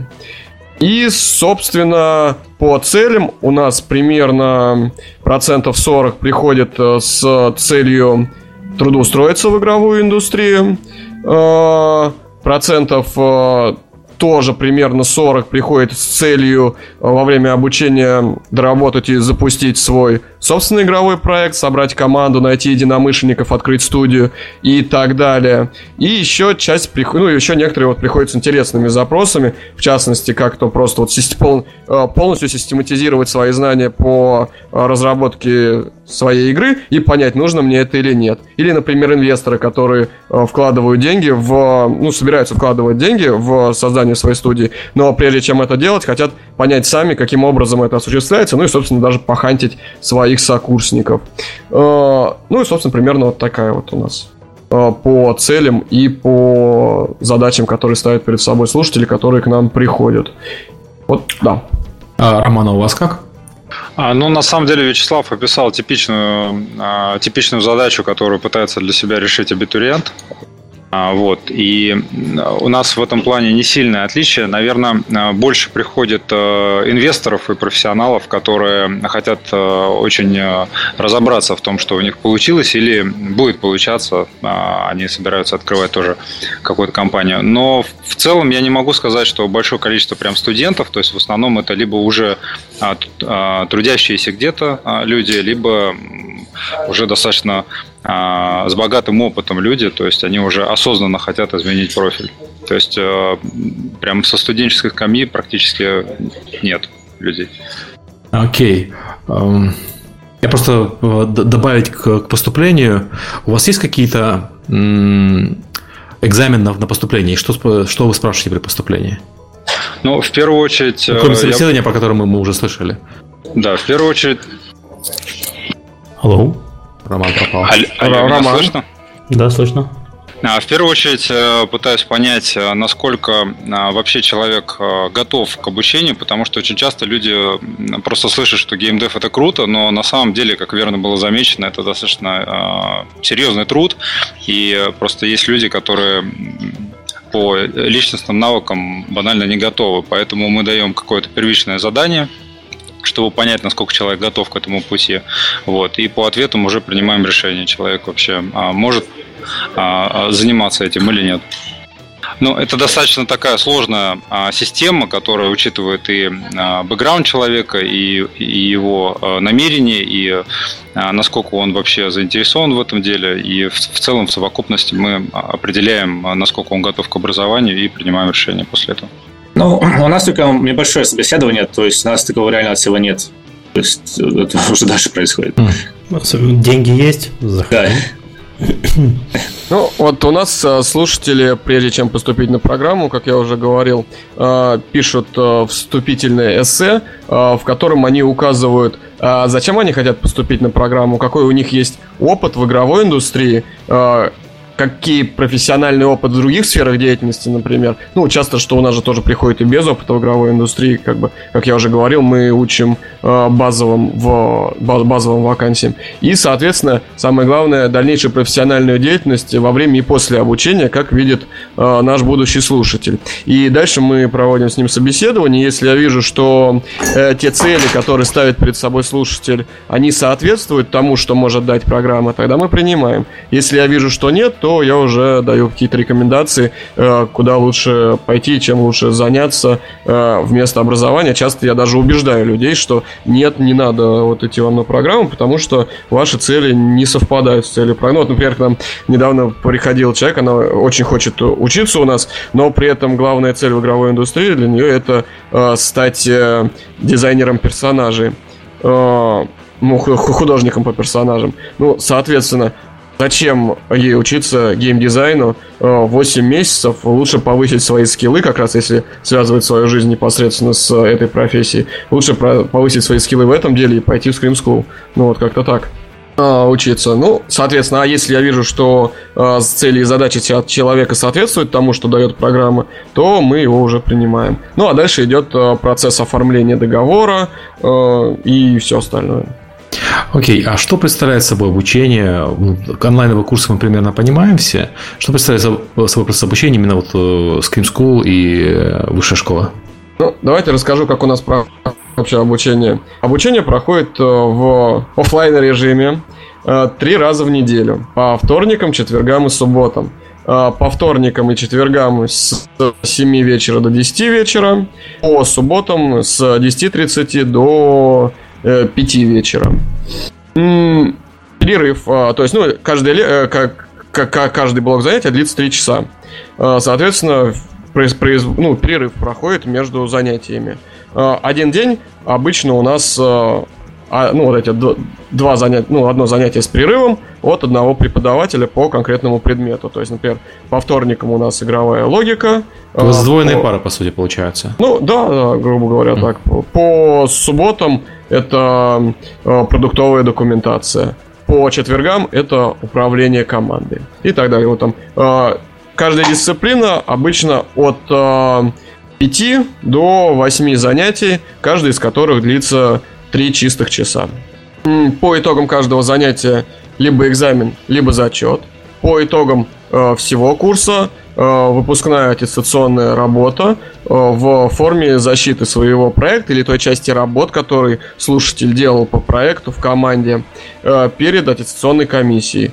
Вот э, в этот раз э, у нас недавно буквально прошла э, аттестация э, очередной группы. И там вот в комиссии были Алиса Чумаченко, Илья Флакс, основатель компании Фибром, э, Владимир Пескунов, создатель игры Life is Feudal, э, Михаил Свиблов из компании Zeptalab, и из компании Playrix э, любимые наши представители были. В общем, вот такая вот там серьезная комиссия из индустрии. И ставит уже, выставляет оценки за защиту либо проекта, либо части работ своей, выполненной по проекту. Кстати, у нас на сайте можно посмотреть, какие темы работ были, как это все проходило и так далее. А, Наверное, вот так вот проходит обучение. Что еще про него можно рассказать? Э, а, ну и кроме того, да, очень важный момент про обучение, что обучение это не только пары. У нас постоянно идет общение между преподавателями, между слушателями друг с другом в, во внеучебное время. Это у нас есть и чат специальный для слушателей каждого потока отдельный, и отдельная группа на Фейсбуке для всех слушателей, куда выкладываются различные материалы, там скидки на разные мероприятия, которые можно посетить э, по игровой тематике и так далее. И домашние задания. Домашние задания очень сложные, это очень большая работа по выполнению домашних заданий. Там много часов может занимать, потом преподаватели отсматривают их, э, дают фидбэк, это там и заполнение паспорта собственного проекта и написать калькулятор, с помощью которого рассчитать э, э, окупаемость э, мобильной игры, которую собираются запускать, к примеру, и расчет баланса по данным показателям, и расчет LTV, и так далее, и тому потом Очень, очень много раз, ну, то есть на каждом предмете свои домашние задания, маркетинговый паспорт, и план запуска заполнить. В общем, их много. И вот работа, она идет постоянно в неучебное время. Также вот я видел в чате э, был вопрос, что а, помогают как-то преподаватели там э, и слушателям там менторит как-то э, советами какими-то отдельными в нерабочее время, рекомендациями и так далее. Ну вот, собственно, да. Э, я максимально помогаю всем нашим, каждому слушателю. Мы со всеми общаемся, я там рекомендации часто даю, и какие-то вакансии скидываю, и помогаю правильно резюме составить при необходимости, и фидбэк дать на какие на любые вопросы, которые возникают, и так далее, и тому подобное. В общем, э, поэтому учеба идет очень много в нерабочее время. Кроме того, у нас, кроме основных дисциплин, у нас еще часто бывают мастер-классы от представителей индустрии. Э, в частности, вот, к примеру, Алиса Чумаченко, основательница компании Game Insight, у нас рассказывала про э, игровой бизнес, мастер-класс читал для слушателей. Недавно к нам приезжали наши друзья из компании Inlingo, они рассказывали про локализацию игры, отдельный мастер-класс проводили. Из Riot Games к нам приезжал директор по киберспорту, рассказывал про киберспорт и про этот интересный феномен. А после этого один из наших слушателей, кстати, пошел туда на стажировку. Э, вот так проходит процесс обучения у нас. И 8 okay. месяцев длится. Окей, okay. uh, понятно. А кто преподает э, это? Kim School давайте тоже ответит, пожалуйста. А, как да, раз у нас уточняет вопрос Molten где берете преподаватели и какие критерии оценки их профессионализма? Что, что, нужно, что нужно уметь знать, чтобы прийти к вам что-то рассказать? А, ну, давайте по порядку. А, у нас а, два дня в будни. Это вторник, четверг с 19.00 до 20.00 до 22.00, извините, и один выходной, чаще всего это суббота, с 11.00 до 18.20 с перерывом на обед. Вот. Очень похожая программа. Единственное, что, наверное, наша ключевая разница с в ВШБИ это длительность образования, у нас оно длится два года. Вот. И связано это с тем, что мы не верим, что навыки можно развить а, мастер-классами. Мы считаем, что а, скажем так, каждый конкретный человек имеет уникальный набор талантов и недостатков, и задача преподавателя изучить этого человека и, собственно, распознать в нем а, преимущества какие-то, которыми он обладает, и объяснить ему, как их, эти преимущества вытащить на поверхность, развить в навыки и, собственно, использовать для того, чтобы развиваться как-то далее по жизни. Вот, поэтому в целом есть э, какая-то общая программа, но, конечно, она ну, какая-то в базе общая, а потом уже начинается персональная работа с каждым конкретным абитуриентом. Тем более, что я не, не встречал еще двух похожих студентов, они все разные, у каждого свои интересы, а, свои задачи, свои цели. И, а, конечно, очень много работы ну, во внеучебное время происходит, и в этом плане преподаватели, конечно, стараются помочь своим ученикам, потому что, понятное дело, что все эти ученики и их дальнейшая жизнь и карьера – это, собственно, признак качества самой образовательной программы. Вот.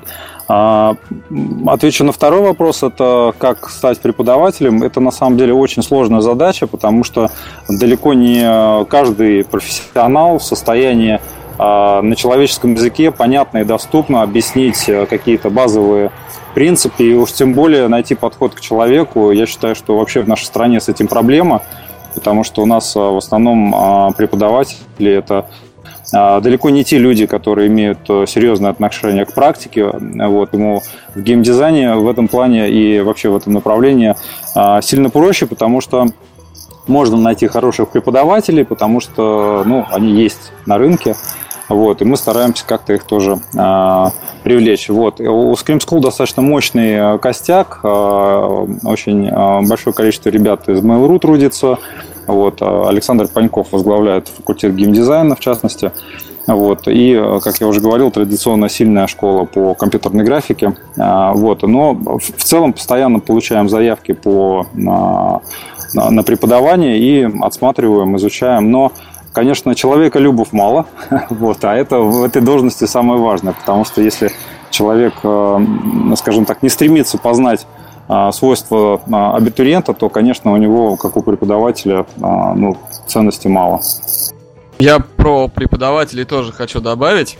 Угу. Когда мы создавали наше образование, мы поставили себе целью, чтобы у нас а, преподавали только а, действующие сотрудники игровых компаний, те, кто реально сейчас занимается тем, чему он учит человека. И, конечно, чтобы это были опытные специалисты, которые уже там не менее 5-10 лет в игровой индустрии проработали. И, конечно, это, наверное, моя как директора программы самая сложная задача – это собрать э, такой костяк профессионалов, которые э, будут уделять свое время тому, чтобы учить э, наших слушателей. Ведь это время не только съездить на лекцию, это мы еще и курс должны э, у каждого совместно расписать, подготовить. Это и проверка домашних заданий и общение во внеучебное время. Вот, поэтому с этим очень сложно. Ну вот, собственно, кто у нас сейчас из преподавателей?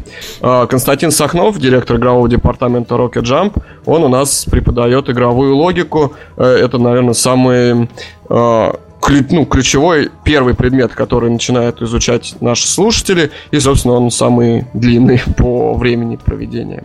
А, Дмитрий Табаков, это креативный директор а, Mail.ru, а, мы с ним вместе работали над проектом Армата, и Дмитрий, он, он преподаватель продуктовой документации в геймдизайне и технических основ разработки. Ольга Шуберт, вот как раз у нее в эту субботу занятия начинаются из Mail.ru, она а, основы проектирования интерфейсов преподает. А, из компании Gaijin Entertainment, а, руководитель юридической службы Ледовский Сергей преподает у нас авторское договорное право. А, Сергей Языков а, который в игровой индустрии уже с 2005 года. И Новый Диск, Нивал прошел сейчас вот э, в компании Armor 5 Games, которая занимается мобильными играми, э, директор по маркетингу. Вот он у нас, соответственно, маркетинг преподает. И так далее. В общем, преподавателей хороших много. Вот у нас из 101 XP есть преподаватели, из Mail.ru, из Gaijin, из, 100, э, из Rocket Jump. Э, меня слышно? Да, да, слышно, а, слышно, мы вот, просто заслушались. А, отлично, звук, звук какой-то такой пошел, подумал, что... Это уже в виртуальной а, реальности, да. мы помним.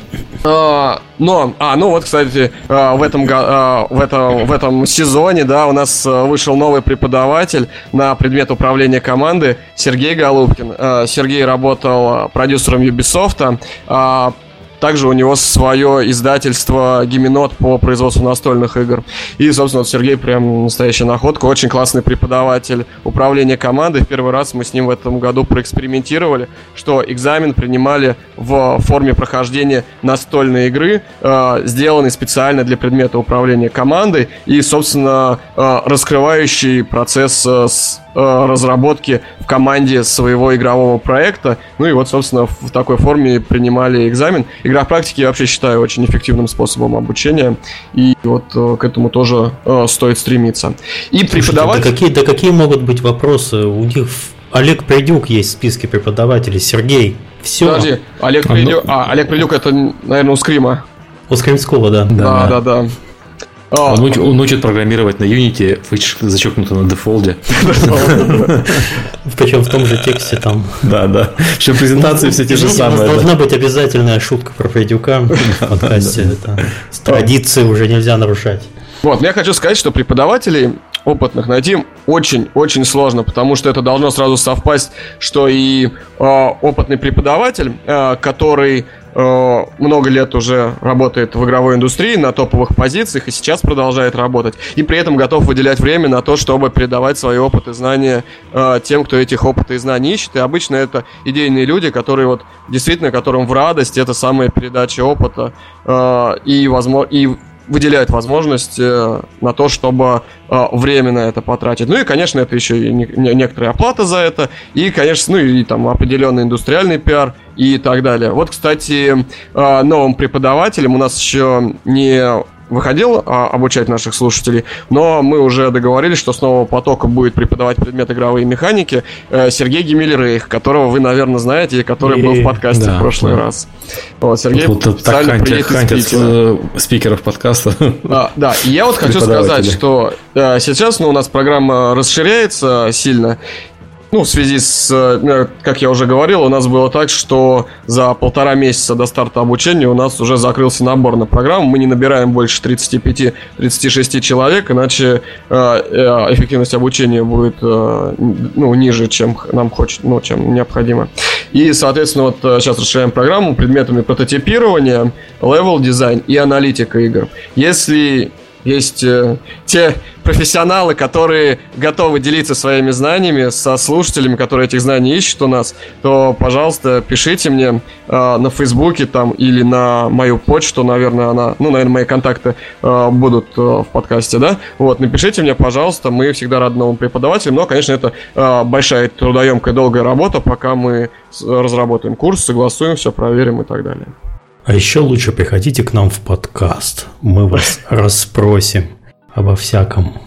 Ну, могу Нет, пару приходите и в школу, и к нам. Вот так. Могу пару последних копеек ставить про преподавателей. То есть, да, конечно, э, отличные преподаватели, отличные специалисты, это, наверное, идеальная комбинация, которая в природе иногда даже может не встречаться. То есть я из моего опыта, когда я учился в Зеландии, у нас были преподаватели, очень-очень э, хорошие преподаватели в том плане, что у них были в том числе и дипломы преподавания, да, то есть тут довольно жесткие критерии отбора преподавателей, тоже высшие универы э, местные, но при этом у них было очень мало опыта работы, Э, реального практического. И поэтому, хотя они умели мотивировать максимально э, студентов, как могли, и были очень ну, добрыми, тактичными людьми, они в то же время не могли показать, предоставить практические знания. И мы, по большому счету, занимались самообразованием э, в универе. И в этом, конечно, я вот, конечно, было бы хорошо, если бы я мог преподавать сам себе, а знаете, из будущего. Преподавать сам себе из будущего, это великолепно. Обратно в прошлое пойти. Идеале причем. То есть, да, опыт, опыт имеет огромное значение. То есть, ресерчите своих преподавателей, ресерчите курсы, которые вы будете подаваться, смотрите, кто там преподает. А, вот, кстати, я тут вижу в чате пишут, Сергей, пора список преподавателей. Я что к эту тему хочу сказать. Ну, как я уже рассказывал, мы постоянно проводим различные а, опросы, общаюсь постоянно лично с нашими слушателями в целях улучшения программы и понимания, а, как ее дальше развивать, чтобы она с каждым годом становилась все лучше и лучше и лучше. И вот, в частности, один из таких вопросов, которые я часто поднимаю, а кого бы вы хотели видеть у нас в преподавателях? И знаете, какой самый частый ответ, как вы думаете? Сергей Галенкин. А, Серега, придется. Нет, э, я этот, не люблю людей. Нет, ну, кстати, Сергей, если э, будете в Москве, э, было бы очень здорово, наши слушатели с удовольствием просто бы вас увидели, да, там, ну, не скажу, там, потрогали, да, там, но просто было бы очень классно, если бы вы к нам пришли и просто пообщаться на различные темы, как мы сейчас в подкасте общаемся, только вот, ну, вот с нашими слушателями, задавали они вопросы. Ну, если трогать нельзя, то зачем идти вообще сюда? Что за... Весь интерес сразу пропал. Простите, Сергей, ты хотел что-то ответить на это. Ты я... все еще не любишь людей, как и минуту назад. Я, да, я, я не то чтобы я не люблю людей, у меня есть опыт преподавания э, в жизни, и э, это абсолютно нормально, но э, чтобы преподавать, надо время, надо готовиться и так далее. Вот, это, это огромный, огромный пласт работы, вот это вот время и подготовка, поэтому, Сергей, понимая, насколько занят, я приглашаю прийти просто пообщаться со студентами, просто пообщаться и в формате круглого стола поговорить. Ну, что ты, Серега, про Steam Spy не забубнишь, что ли? Да я забубню, но я, ну, я просто как, я готовил в свое время, я э, работал замдиректора образовательного центра, э, как раз то самое после диплома образования, просто мы не учили не разработки компьютерных игр, а прочим тупым вещам, типа, ну, тупым вещам, в смысле базовым вещам, когда мы приучивали бухгалтеров со счет, я не шучу. Э, с механических счет на 1С бухгалтерию. И это не, не, с калькулятора на 1С бухгалтерию, не с Excel на 1С бухгалтерию, а это, условно говоря, из каменного века э, в тяжелое прошлое. Ну, не самая современная система. И это требует там многих часов разработки курса. А, потом ты этот курс прочитал, потом на, в процессе первом курсе понял, что на самом деле э, ты переоценил или недооценил аудиторию, и а, им нужно немножко не то, и ты переделал, и второй, и третий. И на четвертый раз у тебя получается, в принципе, нормальная программа образования, которая, которой ты доволен. А, а через к пятому году выходит очень измененная версия всего, и ты такой, блин, вот. Ну, к пятому разу, в смысле, не к пятому году, к пятой группе. Э, поэтому нет. в смысле, я очень уважаю людей, которые занимаются преподаванием, и ну, это, настолько тяжелая работа, что я, я не готов, вот если честно. Ну, это да, действительно так, только к, ну, к третьему, четвертому году обучения программа уже выкристаллизовывается так, что сам ощущаешь, что она идеальна. Ну, близка к идеалу. Идеально никогда не бывает. Да, есть к чему стремиться.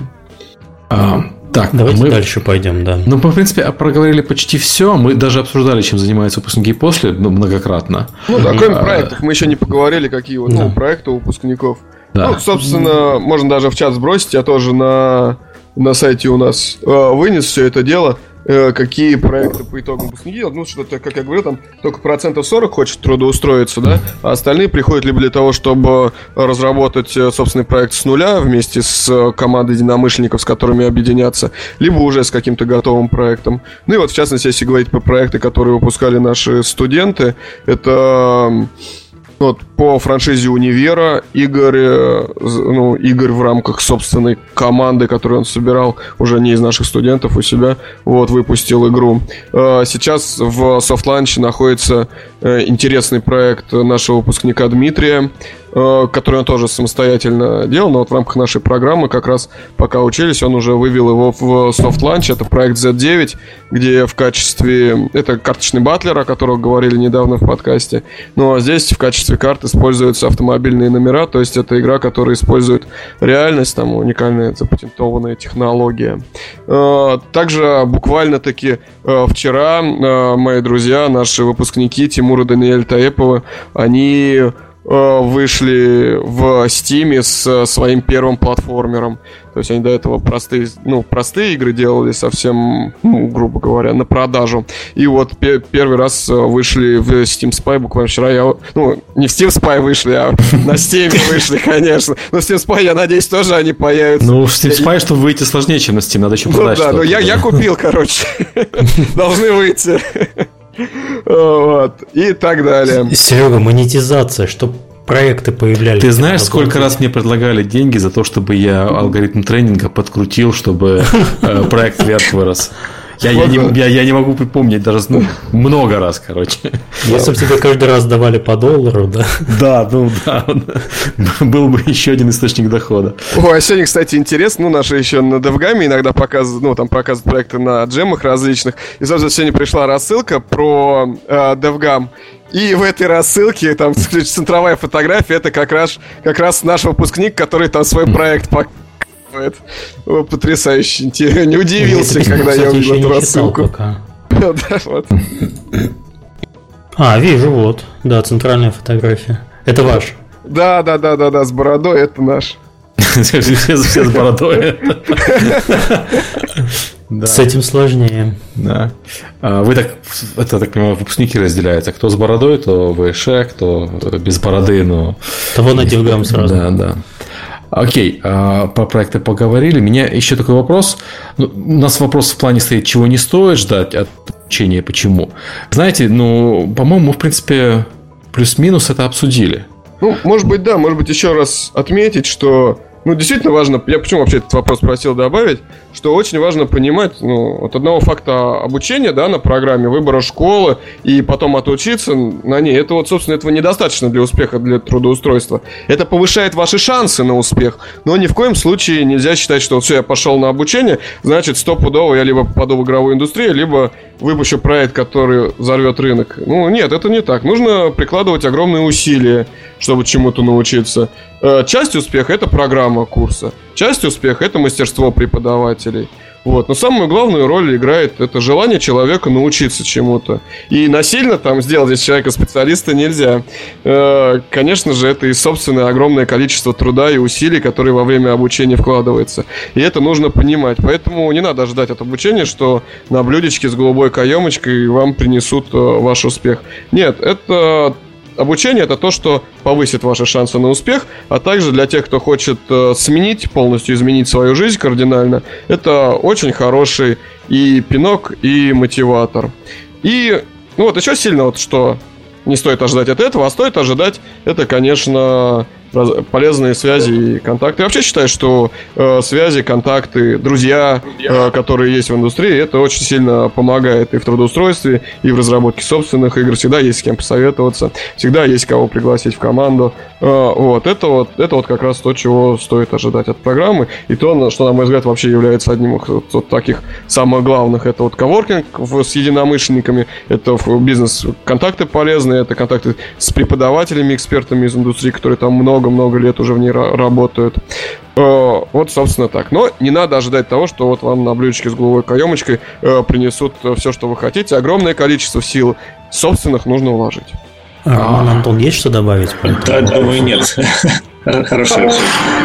У меня, я бы хотел еще вкратце обсудить, мы э, проговорили про самообразование, но вот какой-то системный подход про, про это проговорить, чем, как можно учиться не записываясь э, в офлайновое э, заведение, потому что, ну, я лично считаю, что у человека нет времени на офлайновое обучение, у него и на онлайновое обучение не будет. Но просто не у всех есть возможность, не все находятся в Москве, Берлине там, или еще где-то, где есть офлайновое заведение. Поэтому эти люди вынуждены самообучаться. Э, что мы можем рассказать про эту тему? Я что Антон хотел про это поговорить особенно. Ну, я на самом деле думал уже просто дать э, линки, как бы то, что, например, я сам смотрю, да, mm. в основном по графике, да. То есть, ну, я вот сам смотрю каждый день, я тоже учусь постоянно, час в день уделяю. А, смотрю тот же YouTube, э, например, ZBrush Summit, там недавно был, проходил очень хорошие были выступления от разных компаний, Спал говорил. А, тот же GTC Vault, а, я потом скину линки. То есть хороший, ну вот вы говорили, упоминали, это там очень хорошие есть э, выступления раз, тоже из разных компаний, люди приходят, рассказывают про их свои проекты. Это, э, это ну, отличная образовательная возможность. А, тоже парочка есть YouTube-каналов, например, называется Level Up, один, где э, идут интервью художников, и плюс люди показывают, как они работают. И также арт-кафе тоже, это то же самое, что, в принципе, Level Up, они показывают, рассказывают свой путь, дорогу, свою жизненную историю, плюс показывают, что они делают, как они это делают. А, то есть э, это как бы такие ресурсы, которые я сам часто смотрю и изучаю. Ну и плюс туториалы я покупаю просто обычные онлайн-туториалы Гномана или ну, например, сейчас поднялся, потому что многие художники, они не любят большие платформы, потому что надо платить больше комиссию, поэтому они выкладывают на э, Gumroad площадку, где ты можешь вложить работу, дать линк и продать там с минимальной комиссией. То есть э, очень много профессионалов выкладывают свои туториалы на площадку Gumroad. Я могу, кстати, кинуть парочку хороших. Вот. Ну, вот это вот что более по существу про самообразование. Mm-hmm. Я тогда тоже добавлю про самообразование. Еще можно его разделить не только там э, офлайн или онлайн, а можно еще платное и бесплатное, да? Вот сейчас как раз мы скоро же подойдем к э, стоимости обучения. Э, здесь хочу сказать, что еще мы, ну вот за, время развития программы э, стараемся делать как можно больше бесплатных различных мероприятий. На сайте программы можно посмотреть а, большое количество конспектов, а, лекций мастер-классов наших преподавателей. В том числе мы проводим открытые лекции. Для чего это нужно? А, чтобы люди могли прийти и посмотреть, ну, вот, что, что представляют собой наши преподаватели, о чем они рассказывают, и так далее. То есть, что собой представляет наше обучение изнутри. И понятное дело, что это открытая лекция, это полтора часа, это даже одну лекцию в нее не уместишь. Но, как минимум, а, а, стиль преподавания и то, о чем говорит человек, можно узнать. Они у нас проходят где-то раз в месяц, два раза в месяц. В этом месяце у нас вообще будет очень много таких мероприятий. 15 марта у нас можно будет бесплатно прийти на открытую лекцию Сергея Голубкина, о котором я уже говорил, нашего преподавателя управления командой, собственно, на тему управления командой в игровой индустрии. 22 а, марта а, Вера Величко а, читает у нас мастер-класс про э, базовые основы работы с дизайном в игровой индустрии.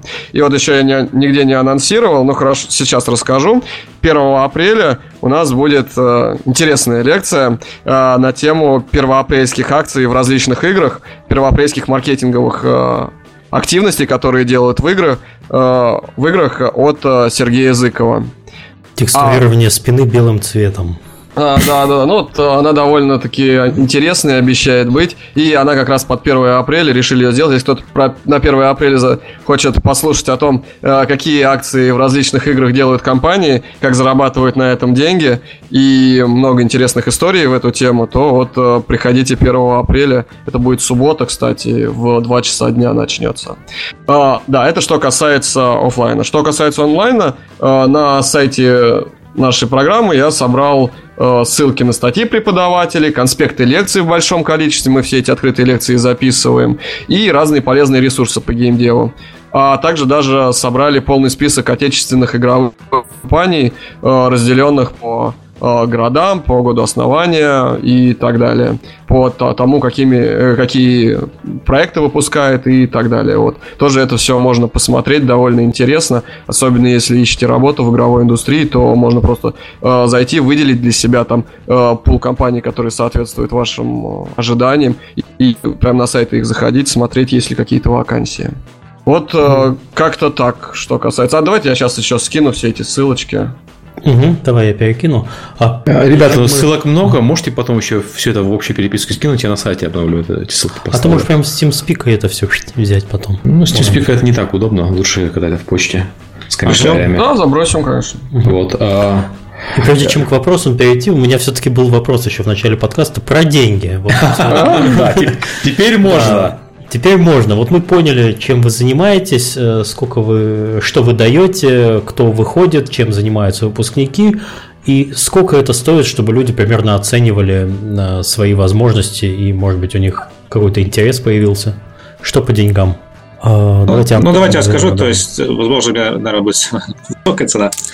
А, то есть у нас, в первую очередь, уже это Австралия, Новая Зеландия курсы, поэтому там деньги в австралийских долларах я сейчас перекину, перекину американские, примерно стоит 7 тысяч американских в год, а, что не, не очень высоко по сравнению с другими западными школами, да, то есть довольно дешево, если честно говоря. Но зависит от курса, надо смотреть. То есть сейчас там курс там 7, сейчас будет точно там 7500 долларов американских. Плюс у нас есть еще маленькие курсы, которые именно где ты можешь арендовать, ну, рентабент, можешь взять занятия определенно с каким-то преподавателем и э, пройти на какой-то там пакет или какой-то определенный скилл прокачать. Это стоит 750 э, американских долларов на данный курс, и это будет примерно там 6 занятий а, с преподавателем плюс доступ к материалам учебным. Вот, наш цены. Роман? А, Scream School э, это до, до 320 тысяч рублей в год, а, вот, и, по-моему, от 200 тысяч. Вот, примерно такая стоимость. То есть это получается порядка 120 тысяч в месяц где-то, если я не ошибаюсь. Не, почему? Сильно меньше. Меньше, а, да? Ну, конечно. Ой, ой, ой, вру, вру, надо же, на, я же не, не так посчитал. Мне миллионы все в голове. Э, получается Тяжело. 25 тысяч где-то. Ну да, так... примерно, так, примерно такой порядок. Чудеса математики в голове во время прямого эфира. Михаил, что ты делаешь? Хорошо. А, Вячеслав? А, да, у нас а, восьмимесячная программа. А, обучение на ней стоит 208 тысяч рублей. Ну вот, собственно, да, 208 тысяч рублей. Платить можно частями один раз в два месяца. То есть, ну, понятное дело, что сразу, там, сразу сложно, мало кому получится выплатить сразу 208 тысяч рублей, поэтому у нас оплата разбивается на части, а в целом за весь курс такая сумма. Okay, получается 26 тысяч. Да, 26 тысяч рублей в месяц получается. Ну, собственно, не... цены похожи. Я просто не совсем в теме вообще платного образования. Это по рынку, если ты хочешь пойти на платные, например, э, высшее какое-нибудь получить, это соизмеримо? Или а у нас дороже? же цены это регламентируются свыше, и, соответственно, у нас, это цены э, соответствуют ценам на все другие программы профессиональной переподготовки который проходит. Ну, если, если что, я могу назвать, сравнить это с немецкими ценами, которые. Ну нет, с немецкими нет. Немецкие ценами... это, это сильно ниже немецких. Э, там, где платное образование в частных школах, это сильно ниже. То есть э, классика это э, порядка 9-10 тысяч евро за, ну, собственно, за те же 8 месяцев. О, за... Гораздо дешевле снимать квартиру в Москве месяцев и платить за обучение. Ого! Это серьезная заявка. Не, ну, как бы в Германии, в Германии в основном университеты бесплатные, поэтому и, там нельзя говорить про цену. А я тебе говорю про те, которые платные. Потому что если, если университет бесплатный, то, соответственно, образование там стоит, ну, эти студенческие взносы, которые там 200-300 евро в год. Окей, все, про бабло мы обсудили. Хорошо, давайте перейдем к вопросам. Вопросов было очень много, я их накапливал, что-то озвучивал. Вот, и давайте, если не сложно, у нас осталось, наверное, минут 15 где-то, как-нибудь кратен, кратенько. Я буду зачитывать вопросы, и кто-нибудь один из вас будет отвечать, может быть, два, ну, окей. Марк Квинси задает, хотел спросить про высшее образование. Как гости считают, в чем заключается профессиональное высшее образование? Можно ли получить научную степень по играм? В чем она может заключаться? Немного философский вопрос. Попал на Steam Spy. Получил степень. Ну да. А, но у нас тут а, только один государственный вуз, Слав. Угу. А, собственно, сейчас пока, как уже мы обсуждали, высшего образования по ну, по геймдизайну, в частности, его нету.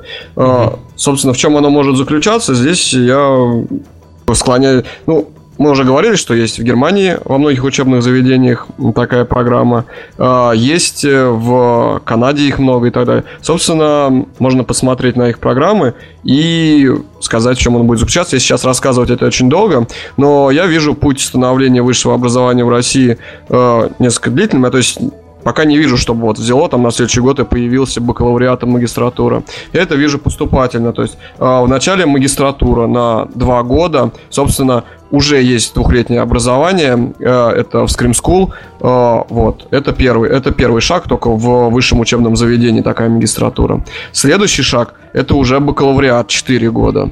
И проблема в первую очередь здесь в преподавателях, потому что вот я уже говорил, что очень тяжело найти э, тех преподавателей, которые будут делиться знаниями и которые эксперты в индустрии, которые там работают сейчас. Вот пока вот, например, я даже не представляю, как открыть бакалавриат, просто преподавателей mm-hmm. не хватит. Ну окей, понятно. А, та-та-та-та-та. А, вопрос от Фейфол. А, в разных образовательных организациях используют гамификацию для улучшения результатов. А вы такие штуки используете? Конечно, но это достаточно большое количество различных тестов и домашних заданий, которые позволяют определить, а вообще люди э, ну, понимают, о чем речь идет или нет. И это достаточно плотная работа, и она происходит постоянно, системно, практически каждое занятие. Ну, собственно, добавлю к роману, что вот еще игра практики мы сейчас вводим у себя. Так, я пропустил вопрос. Про геймификацию используете в обучении в процессе? Нет, не, не, не, немного, не припомню такого. Ну, может, и художники все такие серьезные люди, прям так, ух, хорошо. А, Виндарт Арх, я не знаю, как правильно читается этот ник. А, как направить, заинтересовать свою инди-команду пройти обучение, повышение квалификации, особенно если ты им вообще не платишь. Типа, ну, пойти самому. Лапать, а тогда буду... А, надо им говорить, что тогда буду платить. Вот закончишь курсы, тогда буду платить. Все. Ну, я думаю, что нужно их послать для начала на профильную конференцию, чтобы они там походили, послушали лекции, и им стала понятна разница между их навыками и собственно, навыками профессионалов. И после этого уже с ними можно будет э, о чем-то разговаривать. Все познается в сравнении. Главное, чтобы они не думали, что на конференцию пойду что-то учить, потому что конференция, они в первую очередь не про обучение, а про вдохновление и знакомство. Да. Обучить э, кому-то, кого-то за лекцию, вот только что жаловались про лекцию в полтора часа, так на конференции средняя лекция 25 минут, но там ни про какое обучение речи идти не может. Да, редкие до часу бывают, да. причем минут 40, скорее всего, а 20 минут на вопросы. Угу. Так что там, да, там конкретно бывают треки определенные. Да, треки, да. Отдается да. под определенную тему, и там последовательно вам рассказывают какую-то определенную штуку. Но, как бы, да, пошлите на конференцию, если нет, то можно там, если совсем денег нет даже на конференцию, вот, можно все-таки в онлайне посмотреть. Все крупные конференции выкладывают, ну, большинство из них выкладывают в открытый доступ. И там даже ГДЦ выкладывается, просто ГДЦ стоит денег, но всегда есть добрые люди, которых можно попросить ключик посмотреть. А, Владимир Петров спрашивает, э, есть ли конкуренция между традиционной системой обучения и онлайн-курсами, как э, Gnomon, Digital Tutors, Pluralsight? Если нет, кооперируетесь ли вы с подобными ресурсами? Я могу чуть сказать, что зачастую высшие обучение, заведения, скажем, где я учился, а, они покупают просто туториалы из Digital Tutors, там, workshop и предоставляют студентам. Так. То есть, ну так, это довольно разные вещи в целом. Оффлайн и онлайн. То есть, я бы не сказал, что там есть какая-то конкуренция. Да. А вы с кем-нибудь сотрудничаете? Из... А, я знаю, что ведутся переговоры на эту тему, вот, потому что контента у нас тоже много, но каких-то конкретных кейсов я так сходу не припомню, по правде говоря. Мы на платформе но... Лекториум выкладывали наши лекции. Ну, а что это? Это чья платформа? Русская, английская? Не, русская. Наша? Русская. Лекториум. Окей. Хорошо. Следующий вопрос. Э, Владимир Петров э, задает. Э, расскажите о возможности попасть к вам для жителей других городов, есть ли какие-то либо льготы, помогаете ли вы таким студентам? Что а, ну, касается... Ну... А, Роман, давай. Давай, давай, давай Слав. А, окей. Что касается высшей школы бизнес-информатики, то у нас есть слушатели из других городов, но здесь они сами уже приезжают, сами занимаются размещением, то есть в частности, какого-то там помощи, ну, такого вот нет у нас пока. И как раз для слушателей других городов мы сейчас очень сильно смотрим в сторону как раз онлайн-обучения. Но есть у нас слушатели из других городов, они сами сюда приезжают и уже, собственно, у нас учатся. Но обычно это совмещают с серьезным жизненным решением переезда. А, у нас, э, к сожалению, в данный момент такой программы нет, но я знаю, что в реал-тайме есть такие штуки, и это достаточно интересная затея, потому что там, по-моему, на две недели они а, выделяют время на курсы, и эти курсы а, и проживание происходит в одном корпусе, поэтому, в принципе, очень удобно, и я общался с абитуриентами, они говорят, что это здорово. Но вот в скриме, к сожалению, пока такой поддержки иногородних нет. Ну да, поддержу Романа. В Real Time School, да, есть такая программа как раз, и многие из других городов как раз именно туда для этого и приезжают, и там короткие программы, которые позволяют иногородним учиться. Угу, окей. А, опять же, Владимир Петров задает вопрос. Помогаете ли вы своим выпускникам каким-либо образом, например, советом, полезным знакомством или предоставлением положительной рекомендации? Мы, мы немножко про это говорили, ну, но да, конкретно вы если студент э, способный, хороший, вы можете фактически помочь ему устроиться на работу. Да, При, преподаватели его хантят, когда он э, э, хороший, способный, собственно, это раз. Вот, например, вот э, познакомить с издателями или с теми кто способен помогать слушателям, я тоже часто знакомлю. Часто предлагаю, когда слушателям в команду кто-то нужен, тоже часто людей им привожу. Э, рекомендации иногда даю при трудоустройстве. Или сам э, резюме наших слушателей скидываю своим э, друзьям, кто сейчас, кому сейчас сотрудники нужны. А вот когда люди рассылают резюме, они пишут там, что я закончил курсы Scream School, я а, окончил ваше учебное заведение. Я просто никак не могу аббревиатуру выговорить. Ну, ВШБ, короче. Или МИ. Хорошо. Окей. Да, они пишут. Ну, вообще пишут. HR, HR, вот смотрите, то есть вас знают э, как, ну, люди по индустрии из э, компаний и к вам обращаются, вот вы можете что-нибудь сказать про этого студента или нет? То есть такая обратная связь через резюме, без, без предварительной рекомендации. Ну, вообще, да, сейчас э, уже э, люди пишут, что они заканчивали скрим, School или там ВШБИ, потому что, в принципе, это уже признак качества. Конечно, э, все преподаватели прекрасно понимают, что студент, который выходит, это а, демонстрация качества преподавателя. Поэтому они, конечно, заинтересованы в том, чтобы а, абитуриент и устроился, и получил максимальные возможности, и а, дальше с ним общаться. У Scream School есть отдельная даже программа по трудоустройству, и мы достаточно активно в этом способствуем, мы помогаем. Но, собственно, Mail.ru достаточно активно выгребает э, специалистов, и э, все радуются этому. Хорошее слово, выгребает. Прям такой, ух, заходит ковшом всех прямо выпускников. А система, потому что позволяет это делать. Ну, то есть э, система заточена по то, чтобы студенты получали системные знания, и Mail, собственно, активно своим преподавателям в этом участвует. Окей, okay. и последний вопрос от Джейн Халва. Если у вас партнерские программы с игровыми компаниями, где студент мог пройти практику, это не трудоустройство, это фактически какая-то практика. И вообще она э, подразумевается у вас? Ну, у нас, например, да, а. ляпнул про Австралию, да, да, у нас есть партнерские программы с местными ну, игроделами и киноделами. Туда иду на стажировки довольно много людей, 5-10 человек в год. Из, там, из 30 учащихся. А какие условия стажировки? Зарплата им платится или что-то, какое-то пособие? Как, как ну, к сожалению, точно не, не скажу, потому что я напрямую не занимаюсь. Возможно, платят. Тут, скорее всего, по закону надо платить. Да. Минимально, может быть, тысячу долларов, там, типа такого. Ну, это mm. правильно, минимально. О, подожди, у вас по закону надо обязательно платить стажерам? А, как я помню, всегда всем платили, да. Ну, зависит, но вообще, да, надо платить. У нас вроде нет, у нас вроде можно бесплат, бесплатных интернов брать. Я просто про вопрос по интернатуру, он мы все еще его обсуждаем, если я не ошибаюсь. Да, да. С ним обычная проблема, э, что люди считают, что я же приду бесплатно поработать на компанию, я же им помогу, почему не хотят меня взять хотя бы бесплатно. Проблема в том, что обычно человек, который приходит поработать вот бесплатно, то есть интерны, то есть они толковые, э, они, у них горят глаза, они энтузиасты. На самом деле он я идет знаю, в, ми, в, в минус компании, а не плюс, потому что такой интерн занимает там 20-30% времени более опытного человека, который в это время должен делать работу какую-то. Да, И... потому что к интерну прикрепляется сразу же специалист, который будет с ним заниматься, а его время очень дорого да. стоит. И это основная проблема. Не потому, что там компании жадные, а потому что э, не все готовы уделять именно проектное время на обучение человека, так что уж можно уж простить.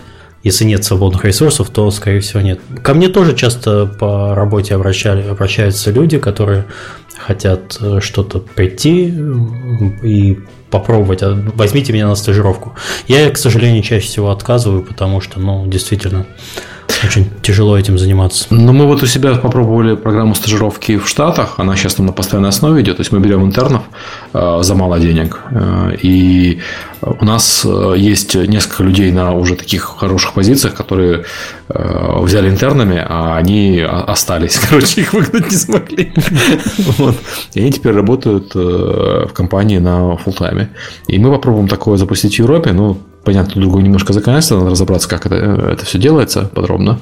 Но, скажем так, выгода для компании в том, что мы получаем Э, потенциально мы можем получить очень талантливых людей за, за недорого раньше других компаний, потому что обычно на стажировку кто идет? Люди без опыта, но, как я уже сказал, с горящими глазами. Недостаток в том, что за, за эту привилегию нам придется заплатить временем э, дорогих сотрудников, которых мало. Вот, э, пока что, вот я, я говорю, опыт американский показал, что в принципе, ну, эта штука выгодная. То есть мы будем продолжать э, в ограниченных объемах это делать в Штатах. Э, но если компания чуть поменьше, наверное, им это сложнее, потому что для, для них 20% программистов, если он один, это сильно дороже, чем для нас 20 программистов, если их 100. 20% программистов, если их 100. 20 программистов. Наваливаются на интерна. Не, на, на интерна 20 программистов. А ну иди сюда. Класс, хорошо.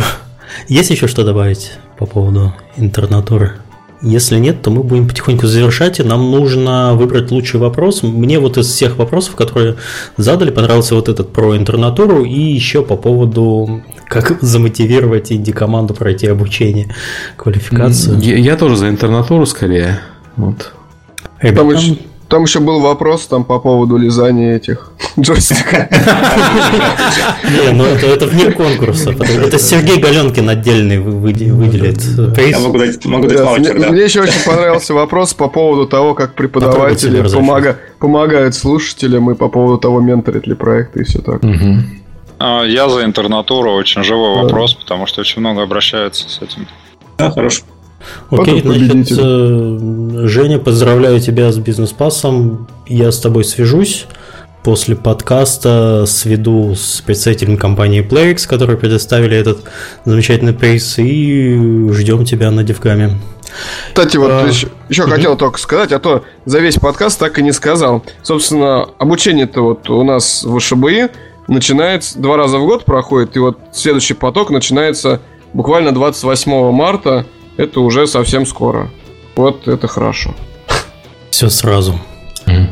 Так, а прежде чем попрощаться, я хотел бы заанонсировать тему следующего подкаста. Традиционно у нас, да, у нас уже есть э, следующая тема. Мы поговорим про организацию службы поддержки в, в игровых компаниях. Mm. Это, скорее всего, ну, у нас будет э, один представитель, э, который общается в основном не с игроками, а общается с разработчиками, которые используют их продукт. Вот. И мне бы хотелось э, получить какого-нибудь специалиста из компании, которая занимается оперированием, издательством или разработкой издательством собственного проекта. Может быть, вот Роман может посоветовать, так как он онлайном занимается, кого-нибудь? А, ну, ну по, по правде говоря, я не очень понял вопрос. Можно его? А, нужен, нужен человек, который занимается поддержкой, а, лид по, по техподдержке или еще кто-нибудь такое. То есть Wargaming, Mail, Nival, Warsander, э, все компании онлайновые, которые этим занимаются, нам вот нужен кто-то из них, кто бы пришел и поговорил про поддержку. А, давайте я подумаю и mm. скажу вам. Ну, просто сходу не готов так рекомендовать, mm, okay. потому что хочется, чтобы человек подготовленный пришел и что-то себя представлял адекватно. Потому Хорошо, что, если... к, к сожалению, это не одно и то же, потому что очень часто бывает некоторая разница. Если что, Миш, у меня есть э, спикер русскоговорящий, кстати, из нашей компании по этому, по этому поводу. Но я не знаю, не знаю, сможет ли она, потому что надо, надо переговорить. Переговорить тоже. У нас есть э, фактически несколько дней, там, чтобы до понедельника определиться, mm-hmm. ну, вот, чтобы уже можно было готовиться к выпуску. Все, спасибо гостям, спасибо слушателям. Э, увидимся через, услышимся через неделю. Вебку мы не будем включать традиционно. Хотя есть с Сергеем планы определенные, да? Но придется краситься, к сожалению. Вот, спасибо гостям. Э, всем пока. Спасибо. Пока-пока. Спасибо, пока. Пока.